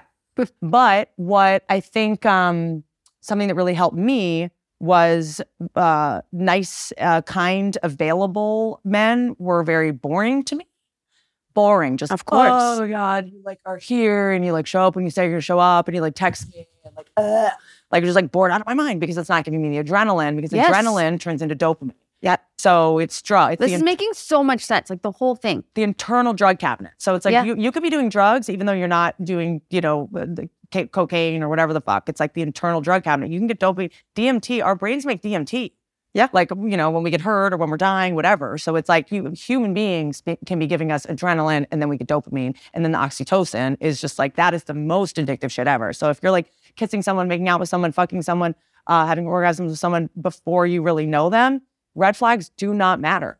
Nope. It's game over. You're hooked. You you're, can't. You're, it's a, yeah, you know you it. shouldn't, but there's uh-huh. your brain is overriding and your frontal lobe shuts down because you're in active addiction, basically, you know, to that chemical. Like, it's just like, it's too addictive. Um, uh, but this is a great way. These, the, the car, this is the Carl Jung. I don't want you to get a million oh, questions. Oh, it's yeah. Carl Jung word association. I got to be honest with you. One of my favorite things to do is to write your own.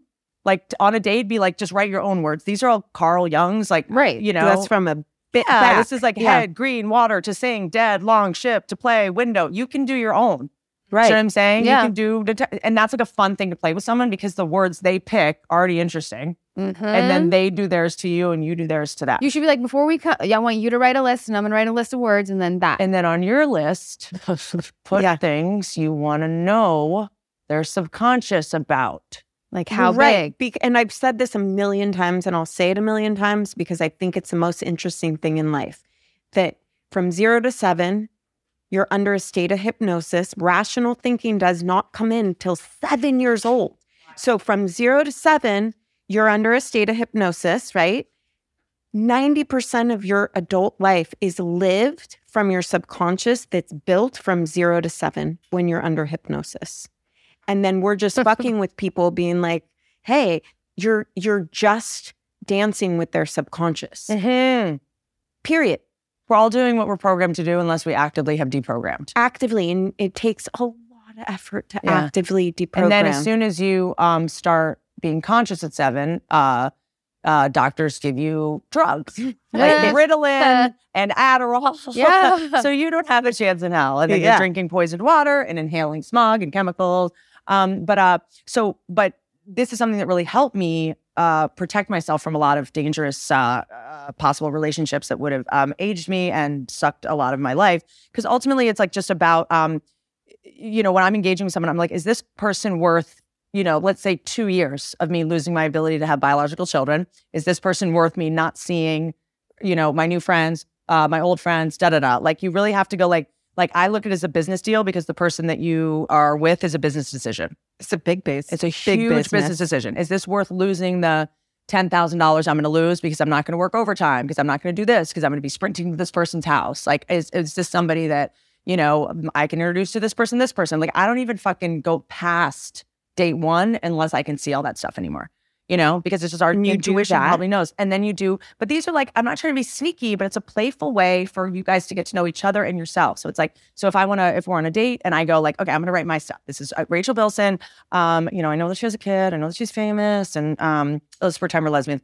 And um, there's a couple things I want to know that we've like rude to ask. Mm. Like I, like, I'm sure, I'm sure she has money. I don't know what her relationship is. I have less of it than her. I probably, and then she has a kid. I don't, you know, so then you want to go like, blue, wolf, um, can, spray, money. Right. Blah, blah, blah. Just pepper it in. You know? And then you're going to go blah, blah, blah. And then it's going to go money. And you're like, ooh. Or you're going to go like, ah, like something. I'm going to go, there's something with money there. And then right. I can go like, and then I have, I'm not being nosy or asshole. Then I can go like, the money thing was weird. Is there anything I should, like, I'm sorry if I pried. And then all of a sudden you can like have a con, and then you can go, yeah, no, I just, I went through a thing and a, I had to split money with my, uh, whatever it is. And then you can share it without overshare. Right. Because it's, it was an This earned, is actually brilliant. It's just, it, it, I just think that it's so hard for us to get the answers we want because well, if the we, awkward, like, yeah. Asking them is number one alpha. It's unattractive. It's also no one wants to be interrogated on a first date. Yeah. I have to interrogate you because I, can't, I don't have any more time to waste. Mm-hmm. And I need to know, I can't rely on the person you're pretending to be. I have to figure out the person you are. Yeah, let me get through I that. Just, I don't have six months to for you to get conscious or for me to. And right. then you go, uh, I didn't know that he did this and this. Well, I also didn't ask. And I also didn't, because I think a lot of times we avoid asking questions we don't want to know the answer to, mm-hmm. to justify staying in the relationship. Mm-hmm. Last one, it's the, um, uh, uh, it's my favorite game. I just need a pen and a piece of paper, or I can do it on a computer. We that doesn't right annoy here. people. And then I will leave you guys to your lives. Oh my God, no. But I, I do think since you love red flags, this is really fun. Okay. So I talk about this in my, in my book too. Um, I want both of you guys to tell me just your favorite animal, and don't, don't, don't say it yet. Just think about it. By favorite animal, if it's like you have a dog, don't say dog mm-hmm. unless you really think it through. And by favorite animal, I mean the animal you admire. So for me, the first thing I was like horse, obviously. I have horses, dog, I have dogs. And then, uh, so at first I said horse, and then I thought through it. And my final answer when I did this quiz uh, for the first time was honey badger. I'm obsessed with honey badgers. They fight lions. They're fearless. And then so that that video, honey badgers don't give a shit. Like yeah. I'm obsessed with honey badgers. Hyenas now probably would be my top mm. because they are incredibly, um, they're, the way that they run their herd is incredibly fair. They're very fair animals, and I really value fairness. Um, and uh, I'll shut up. But if you guys want to see your, I need to know your favorite animal and the three adjectives that describe the animal. Okay. Elephant. Great. They are loving, loyal, and caring. Um, loving and caring are kind of similar. Same, Can we do I one know. more? Okay. I mean, they have fucking their funerals. memory. I know. That's their, there's their emotional uh, maturity. Emotional maturity, and then um, they have great memories. That's, yeah, that's like they really, do. That's a part of emotional maturity, right? I made the effort to remember the argument we have, so then later they do. They remember, and they remember where someone died when they crossed the same place. Like just the the, the complexity to the animal. And by the way, this is just what we know, right? Right. What we can and guess we know, or yeah. gather from being on the outside. Sure. Yeah. And um, in captivity, elephants um, kill their babies so that they don't have to live like that. Oh. Oof. Oof. Okay. Favorite animal? Owl. Love it. Yeah. Oh, good. Wise, um, independent, and consistent. That's what came to me when I think of They're that. protectors. Yeah, mm-hmm. they are. They protect everyone. Uh, just curious, barn owl, white owl, like what comes to mind? Because my favorite movie is Labyrinth and the white owl. And the Labyrinth. White, I, I was thinking of a white Labyrinth owl. It's, by the way, all of the answers are in Labyrinth. Labyrinth. Watch it. Did, we sang the song. We did it's, the David yeah, Bowie. Remind me of the babe. babe. What babe? babe with the, the babe power. with the power. What power? Who do? Who do you do? You remind me of the babe. um, but also, I saw my babe. Yes. And cry, but the, the whole point of it at the end is you have no power over me. Mm-hmm. Right. When you realize all the people you've been giving your power, you gave it to them. Yeah, you, you did. You gave it to them. Offered it up. No one has power over you if you didn't give it to them, besides the government and, you know, shit like that. Um, uh, okay, that's a that's a, a wild one. Your Okay, this is going to sound weird. Just think about it. Your favorite article of clothing. It can be your favorite pair of booty socks, mm-hmm. your favorite pair of jeans. It can be uh, a wed- your wedding dress, your grandmother's mink coat, your, you know, for me, at first I uh, wanted to say cowboy boots. Um, but then I went with hoodie because hoodies are, they're like classic, they're timeless, they're cozy, they're functional. So yeah. at first I wanted to do something really dazzly. And then I was like, mm, this is actually my favorite thing, even because cowboy boots, I can't do every kind of, you know, so mm-hmm. that's what I did. But some people pick like their favorite pair of socks, their favorite jer- Clippers jersey. I don't know. Yeah. Favorite article of clothing. Purple sweatpants. Wow. Three adjectives to describe purple sweatpants. Love it. Do you have old. a brand, or is it just in it's, general? No, these are like my most generic, old, break them out when I'm getting my period. And when I do, my husband's always like, oh, the perps came out. Like, it's time to really relax. So three uh, adjectives to describe them. Just okay. look at them.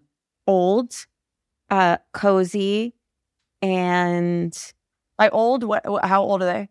Probably like a good twenty-five years. Okay. Yeah. Old, comfy, and sentimental.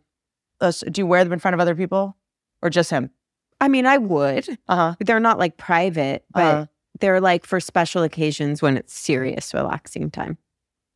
I don't wear them all the time. They're like my sentimental purple sweats. It's a weird thing. You have like this magical pair of like uh your Technicolor dream coat thing. It's That's, like your.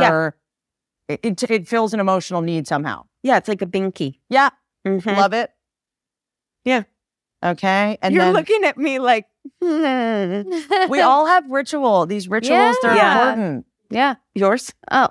You know, oh, I don't have them on. I love, okay, so everything cozy. I think like the, the you know, the really soft, like cozy socks that are like, you know, that yeah, soft. That, you, that like you get at Rite Aid. Yeah. Yeah. What?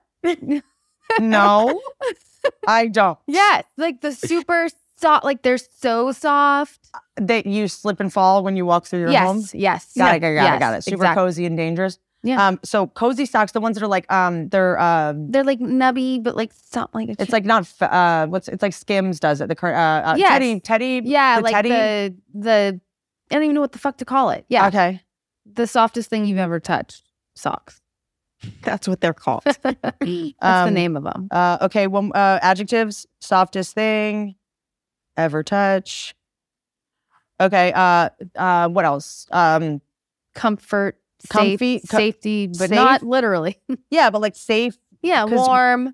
Warm. Yeah. My feet are always cold. Okay, good. Okay, your favorite body of water. Um, you can say everything from a glass of water to a lake. I uh, spent a lot of time in West Virginia growing up. My grandfather's from there, so I said the New River.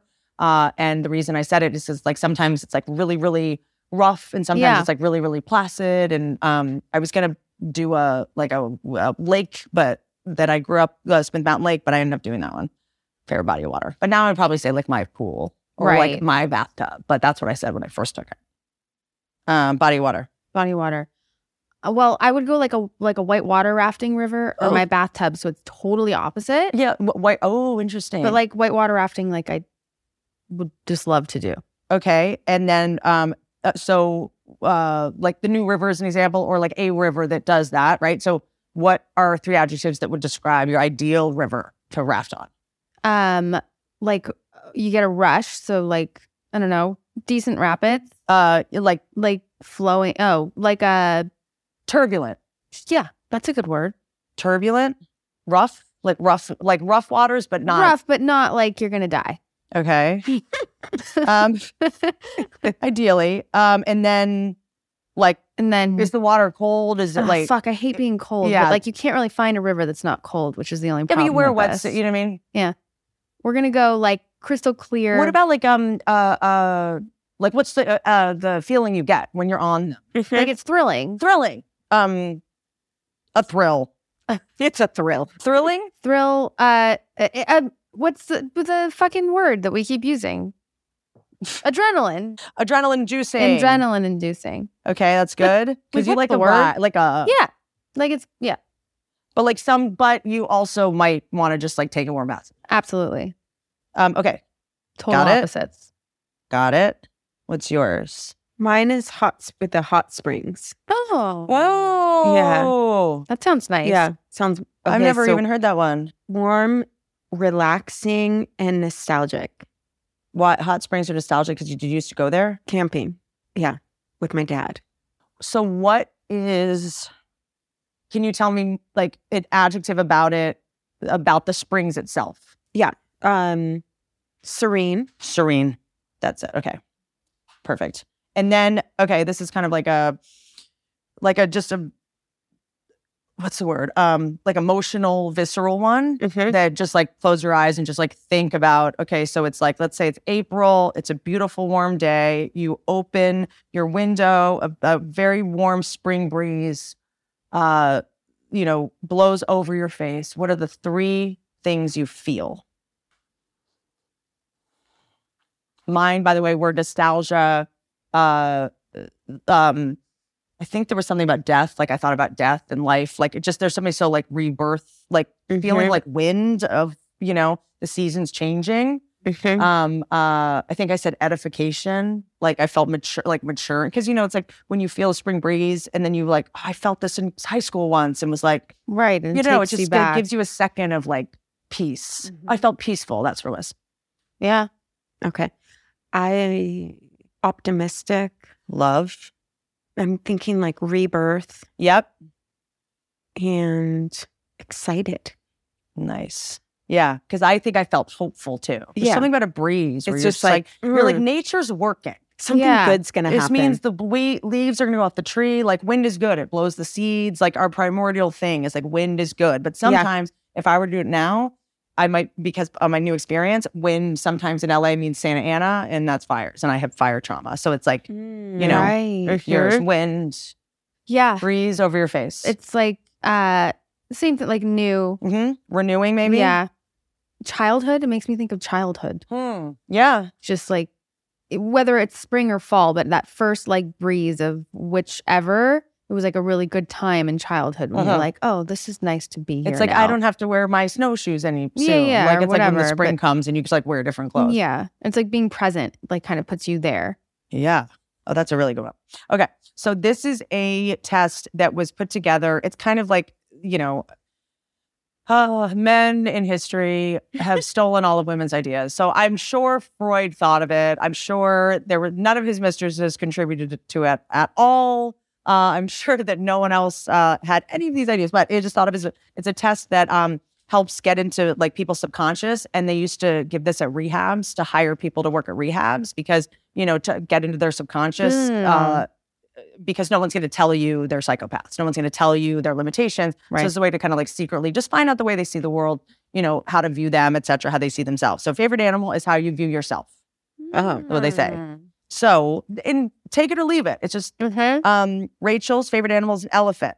Loving, loyal, emotional, and good at remembering. No, I have the worst memory ever. Do you? I in, do. Well, ever. In certain things. But photographic but you, yeah. memory, like directions, like elephants, I'm excellent. So I'm going to take that. Because it's also, we go, like we sometimes have stories about ourselves, but then it's sort of like, I don't know. Oh, there's like short-term, there's certain memory you areas. You have this, you remember it, things worth remembering and forget things worth forgetting. I'll remember anything like bad that a boyfriend did. I have no problem with yes, that. Yes, because that's your um, brain protecting yourself in the future and going, don't make that mistake right. again. But yes. also E M D R can help you. I want to get into get that. that out of yeah. there. Yeah, eye movement reprogramming, desensitization for any traumas. It's like really worth it, you know? Yeah. But also, um, and also just like when you get your heart, my friend, best friend from college, Nikki, said this when I was going through a bad breakup and I just could not get up. Like I couldn't get mm-hmm. up because it was just like negative quality. I was just like, it was my like love addiction bottom. I couldn't fucking get up. And um, she said, she said, okay, uh, if your heart gets broken, just make sure it breaks open. Oh, I love that. And it like changed everything. It was just, just like, make sure it doesn't break closed, closed. You know? I love that. Because now you're closer to being able to love, uh, pick the right person and don't close it up. You know, I don't close that. the door. I'm all over the place. Um, uh, but that's interesting. I don't think you, I, I don't know. I don't know you that well. But There's I think certain that we, areas I, where. I think we over-pathologize ourselves, and I think our bodies know what we should and shouldn't remember. Our brains yeah. know for the most part. You think? Like it's we'll like see. like they always say with, they always say like um people always say to me, they're like, uh, how do you remember all those jokes? I'm like, because if they're funny, you'll remember them. Mm-hmm. Right. If I have to yeah. write it down, it's just not funny. Right. You know, so for me, I'm I stopped pathologizing myself that I like I have a bad memory. I'm sorry I didn't remember your name. I don't why would I remember your name? I have no bandwidth. We met one time. Right. My brain is like, we don't have any more space for that. You know? Yeah. So anyway, um uh I think, yeah, I think that like th- it'd be a fun exercise to just like ask you things that you remember and don't remember and just see if the things what you it, don't remember are important. Right. Yeah, I wouldn't say that they are important, the ones I don't. No, that's probably a good thing. If you remembered everything, you would never leave your house, right? yeah. Owl, this is great. Wise, independent, consistent. Wise, independent. I don't know how independent I am, but maybe I'm doing that thing. Yeah. You don't see yourself as independent. I feel like I'm very interdependent. That's healthy. Like, I feel like I yeah. I have like really strong But I think only independent people can be interdependent. Maybe. Because dependent yeah. people would be codependent. Correct. Right? I, don't, I no longer feel codependent. I used to be in the past. Because interdependent implies you're two different people. Correct. Right? Because yeah. it's like when you're codependent, you don't know where they end and you begin. Yeah. Yeah. So you're independently so, so two people. So that's independent. Yeah, independent yeah, yeah. doesn't mean alone all the time. Right. It just means you don't uh, get your internal needs met by external things. Yeah, then I'm independent. Yeah. Yeah. Right? Yep. Mm-hmm. Yep. Cool. Cool. That's Learned cool. something new. That yeah. was cool. Yeah. Um, cl- sometimes it just takes a really dumb person to point something out to a really smart person. Um, clothing. Okay. This is your favorite article of clothing is how other people see you. Okay. Okay. Oh. Oh, old. I put old. Well, you're like, what do you mean by old? That's yeah. why I said you see twenty-five as old. Let's hold on. Like, so that is something that I have circled okay. um, to, to talk about. But uh, uh, so uh, Rachel, uh, cozy socks, um, safe, warm, soft to the touch. Well, like we said, no hair. We're good. I think people would agree. Um, uh, don't know what to call it. That's not really a safe, warm, and softest thing you've ever touched. People are like, I just thought of Rachel. She's the She's softest so thing I've oh, ever touched. Stop. I saw that fur. That is amazing. Oh my God. Which I don't, like, I, that's probably good. Like, for me, uh, mine was hoodie. It was like a classic, timeless, and gender neutral or oh. something. Like, gender neutral. And it was sort of like, and then I was like, wait a second, why is that a good, why do I want people to see me like that? Because, like, as a comedian, I always neutered myself because I didn't want to be too fat. Blah, blah. And so then I was like, wait a second, that is how I want people to see me. And maybe I should change that. You know what I mean? Like, I was yeah. able to go, like, people think of you as soft and soft. Do you want them to think of you as soft? Or could you come off a little harder so that people don't fuck with you? Interesting. Right. You know what I mean? Because yeah. I'm very, very soft, which means I know I have to have some armor. Mm-hmm. And mm-hmm. then I have to, like, I can't soften myself even more for people because then they'll walk all over me. Right. So I sometimes have to be harder than I normally yeah. would be just so people don't right. think of me as soft. I can relate to you that. You know? Yeah. Mm-hmm. Um, okay. Uh, the purple sweatpants, this one might, I don't know. Cozy, comfy, like a binky, which I would agree with that. You come up like very cozy to be around. You're very comfy. To be, you're very easy to be around. But I don't think you're old. Right. I don't think anyone else thinks you're old. But no. I do think you think twenty-five is old. Right. Which is basically dead. Because you're like, they're old. And I was like, how old? You're like, twenty-five years old. It was like, I just mean for sweatpants. For pants, it's old. So, yeah. yeah. For pants, but it's like the fact that you've kept them. I have. You know? Yeah. It's pretty uh, wise and consistent. Yeah. You know? There we go. Um, uh, favorite body of water. This is how you view sex. Oh. Oh. oh. You want it to be thrilling, adrenaline-inducing, like white water, turbulent, rough, but not going to kill you. But every now and then, I kind of wanted to be like a warm, calm bath. You got so fucking accurate.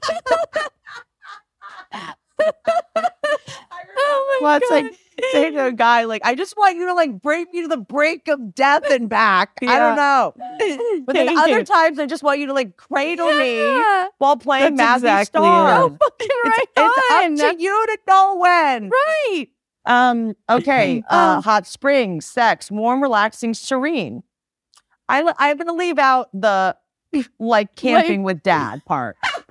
I'm going to leave that part out. Please And do. Then the, um, some people in the test do, if you're in a white room, like a, bo- a ten feet by ten foot white room, like, what do you feel? Like, that's one iteration of this, but I prefer the window one. Um, how you view death. So, oh. Rachel, renewing... present childhood, which, yeah, I, I think I didn't ask the, I should have said, uh, describe it. And you said childhood. So um, maybe that's sentimental. Yeah. Renewing, present, sentimental. And then yours, optimistic, rebirth, excited. Some, like, I want to die. Mine, but I think I don't look at death as, I'm not scared of it. Because it, just, it also just doesn't help. No, I'm not scared. Again, I would, be, I would be scared of it if it helped. I'm right. scared of other people. Dying, but, but also not, being not um, you. being scared of death is uh, causes stress, and that is yeah. what kills it. Yeah, right? I'm not, I'm not into it. Yeah, I'm not into that either. Yeah, because mm. it's also gonna happen. Just right. don't think of it. You know yeah, what I mean? Just don't but think there's about a great it. There's a um uh, book called The Worm at the Core by Ernest Becker. It's about terror management theory. Terror management theory really helped me like crack a couple things that like program and you know E M D R and everything couldn't help me with, which is like humans were the only species of animal that knows we're gonna die. Right. We like, yeah, like you can say squirrels, they bury their nuts. And no, they don't. They know the winter is coming and that they need to bury their nuts. I mean, the, al- the wolves, you can argue that they do because they start training the, uh, the neck, the alpha starts training the beta, like very early in life. So they know they're going to get k- killed at some point or get weaker. But it's like humans, like we know we're going to die at like ten. Right. And then we have to like think about it for seventy years. So it's I part know. Of like how, why we, you know, get so obsessed with like, um, trophies and imprinting things, get, winning awards, being like it's like about uh, making your uh, leaving an indelible mark in for posterity and being uh, what is it? Uh, not eternal, but yeah, um, Like having your it legacy? Yeah. Permanence. I don't know. Yeah. Read the book. Read the book, you guys. I'm not at a point where I can uh, uh, cogently explain terror management theory, but I think it's really like when people, you know, self-flagellate over like, I have an anxiety disorder. We're all animals that every day we cheat death. Right. Mm. Okay. And I also think highly anxious people are usually the fittest, survival of the fittest, survival of the most anxious. The most anxious people are the ones that stayed alive. What's that? What's that? No, don't eat that berry. Don't do this. Don't do that. And now we're just like, I'm anxious. Like, of course you're anxious. We're out of war. So yeah, yes, we're trying to stay alive. Yeah. yeah. So yeah. I do sometimes for anxiety, do propranolol. Uh, beta blockers are a miracle. Mm. Um, okay. Great. Can you talk about those? Yep. Nice. Yeah. Because they're not a drug, they're not a benzodiazepine, they're, they're not, not. Um, uh, uh, S S R Is. All they do is stop adrenaline. She's always telling me to try and have them. They're, they're a miracle. I know. I like only the, do. Also, just knowing you have them is half the battle, right? You know, right? Placebo yeah. effect. Just is mentally, effect. What's the same thing? It's as, really yes. just if you get nervous from people that, and you don't have to take them all the time. Have if if you give no, four, if you have like a big thing, if you, you got to do four speeches or, a year for your company, or have to give a, a pitch to your. Look at me trying to pretend I know about how real jobs work. I'm like, so you have to picture like, you have a stand. Yeah. You have to. Yeah. You have a PowerPoint. Yeah. It's like, when you're trying to pick the background from working from home, like I have no clue. But yes, your PowerPoint. When you're giving your PowerPoint presentation. So it's like, I do them for uh, like, if I have like a big audition that I feel like I should have got the offer and I'm nervous because I'm losing a job that you guys should be so lucky to have me. Right. Um, or whatever. Or I'm, you know, a curveball of ran into my ex at this yeah. thing. And now all of a sudden I have adrenaline and I just got it because I got it because I was getting uh, uh, migraines from adrenaline, cortisol, uh, lactic acid imbalances. So I just mm. had it more to combat migraines wow. as well. It's just like a great tool to have. Yeah. Yep. You know, in your that. back pocket. Yeah. But it doesn't make you tired. I like, I like the only the drugs, I guess is what I'm going to say, are, are, are ones that uh, don't add, they subtract. You know what right. I mean? So so many drugs go, it's going to do this and it's going to make you sleep and add this and this. I don't want that. I just want one that's going to remove adrenaline, not add serotonin. Right. Then that's going to start messing with my ability to produce my own serotonin. Right. right. And you your know? own thoughts and all that fun stuff. Yeah. And yeah. then the side effects are, I, by the way, I used to do um, focus groups, uh, like for drugs, like when I moved here and I was broke and I would do focus groups for um, like, if you have no money and you see an ad that's like depressed, want to make fifty dollars to be in a depression study? You're like, yeah. I'm very depressed. I would love to. Um, you know, so I would go do these uh, focus groups and I would see how it was all done. That's another conversation for another day. But just know that a lot of the side effects, like some of them are real, a lot of them are placebo. Right. You know. On both sides. I used to lie. I lied. I lied so they keep asking me back. That's what we did. Wanted that big We all bucks. did. Yes. We all did, yeah. dude. It was like, Let's, yeah, I, this is you making, your brain. I just feel bloated. Mm-hmm. They'd be like, you need to come back tomorrow. And I'm like, okay. And now I'm starting to have a headache, you guys. Oh God, this I don't know. You might want to get on that. And they're like, okay, we need to talk to you more. Like you're you're having side effects. And it was like, acting I really, class. I really am. Was... Uh, can I get that fifty dollars? Okay, so also I am. Um, my foot hurts. Is that, that like you know what I mean? And like that's and then if you talk a lot in focus groups, they call you back to another one, right? You right. know, and right. then you start seeing the same people at the same focus groups. There was like eight of us. It's so, like Fight Club. No, like well, hundred. No. We're like the Seven Dwarves. It's like sleepy, dopey, like because yeah. all the side effects are like, I'm sleepy, I'm dope, you know? Yeah. And then it's just kind of funny because then I see this stuff on, you know, side effects on things. And I'm like, nah, dude, dude, I Jocelyn's always sleepy, dude. Like she was sleepy. she and sleepy. She's always sleepy. I've seen her outside the study. Like she's not like, she al she's always fucking anxious, man. Like Jim is always anxious. Like, that's so it's just like a funny thing to just like think, like it's not about what's true. It's about what's true for you. Right. Right. And I think that's my biggest thing now is going like, no doctor knows more about me than me. And it's my responsibility to like be my own scientist of my own body. That's yeah. right. And yeah. something that's a miracle for someone just might not work for me. Right. Yep. Yeah.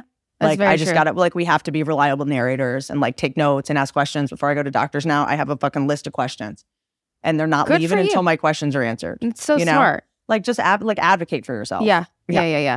You yeah, because I'll rely on like everybody else's information. I'll be like, okay, well, that's going to, you know. Yeah, oh, that works for you. Then yeah, I'll then start it's it. going to, yeah, be the same for me. And like, yeah. And now yeah. I'm anemic. How did that, like, right. I didn't, you know what I mean? I didn't just, and also looking at your ancestry, where you're from, what your body was designed to digest, like just getting like super simple, like mm-hmm. you know, of stuff like that, you know, like standing in the dirt, looking at like Native American medicine. Like I'm collecting all these Native American like medicine books and just like, awesome. You know, just trying to go like the people that uh, figured shit out before Epstein was funding science studies. I kind of want to know what they, yeah, they came up with, what they were yeah, doing. Because yeah, yeah. they survived barefoot uh, in the woods. Right.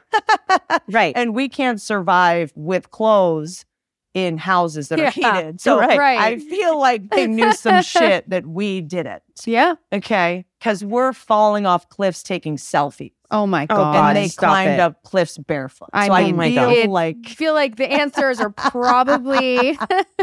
feel like you know, the medicine started making us sicker. Right. Like two hundred years ago. Yeah. Yeah. For yeah. sure. Oh my goodness.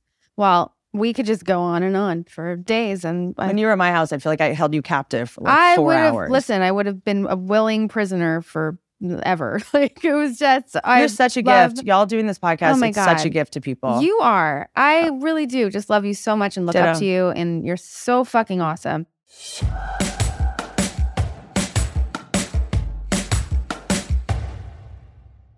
Rob. Favorite animal and three adjectives to describe it. Favorite animal and three adjectives to describe it. Um, I can go fox. Mm-hmm. I can go sly, cunning, and quick. Sly. Did you say cunning or funny? I, um, cunning. I need to write it down. Here. I got it. Okay. Sly. Fox. Sly. Cunning. And quick. Mm-hmm. Okay. Okay. And then what was the next one?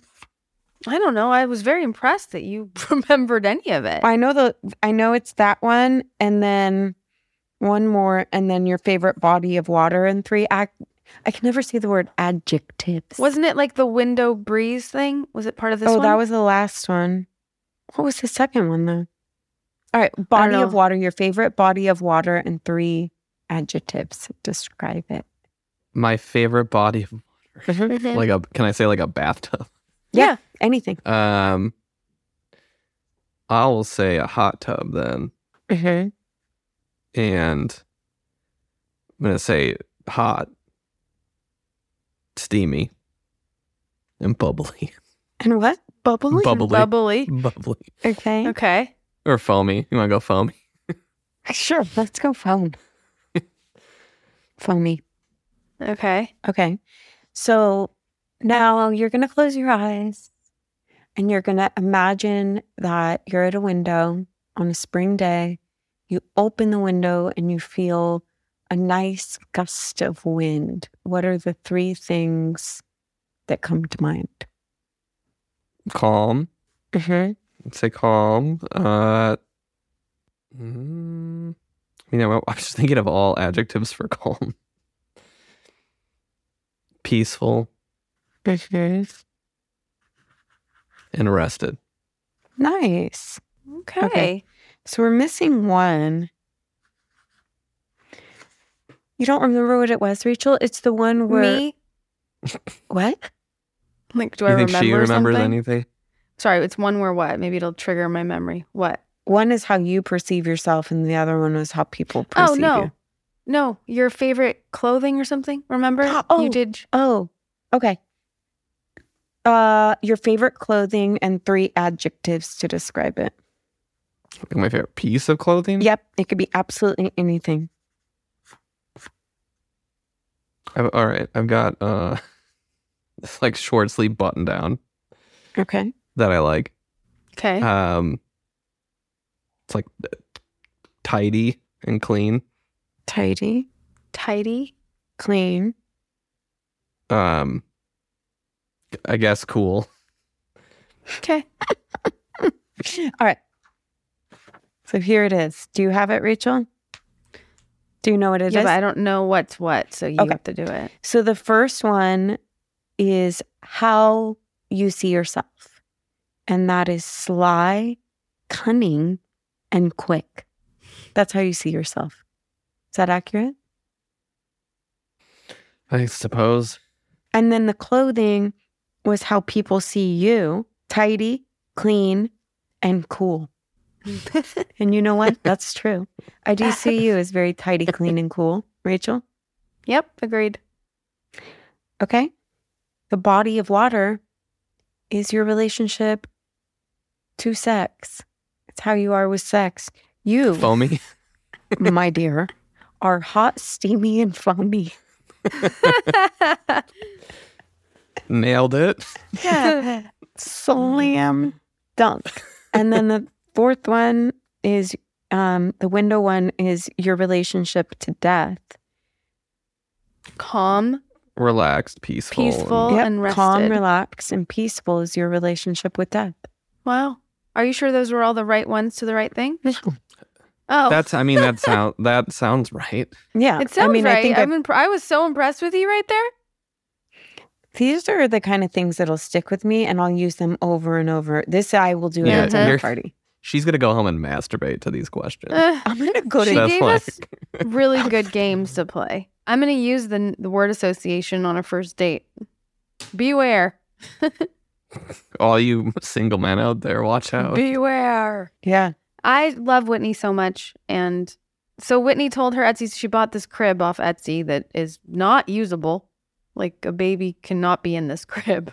Mm-hmm. Um, so it brought us to the topic of Etsy and buying things on there. Well, also before, I don't even think we talked about this on the podcast, but when Whitney first got here, we were talking about accidentally buying many things on Etsy. Like, you think you're buying something big and then it shows up and it's really little. That happens to you a lot?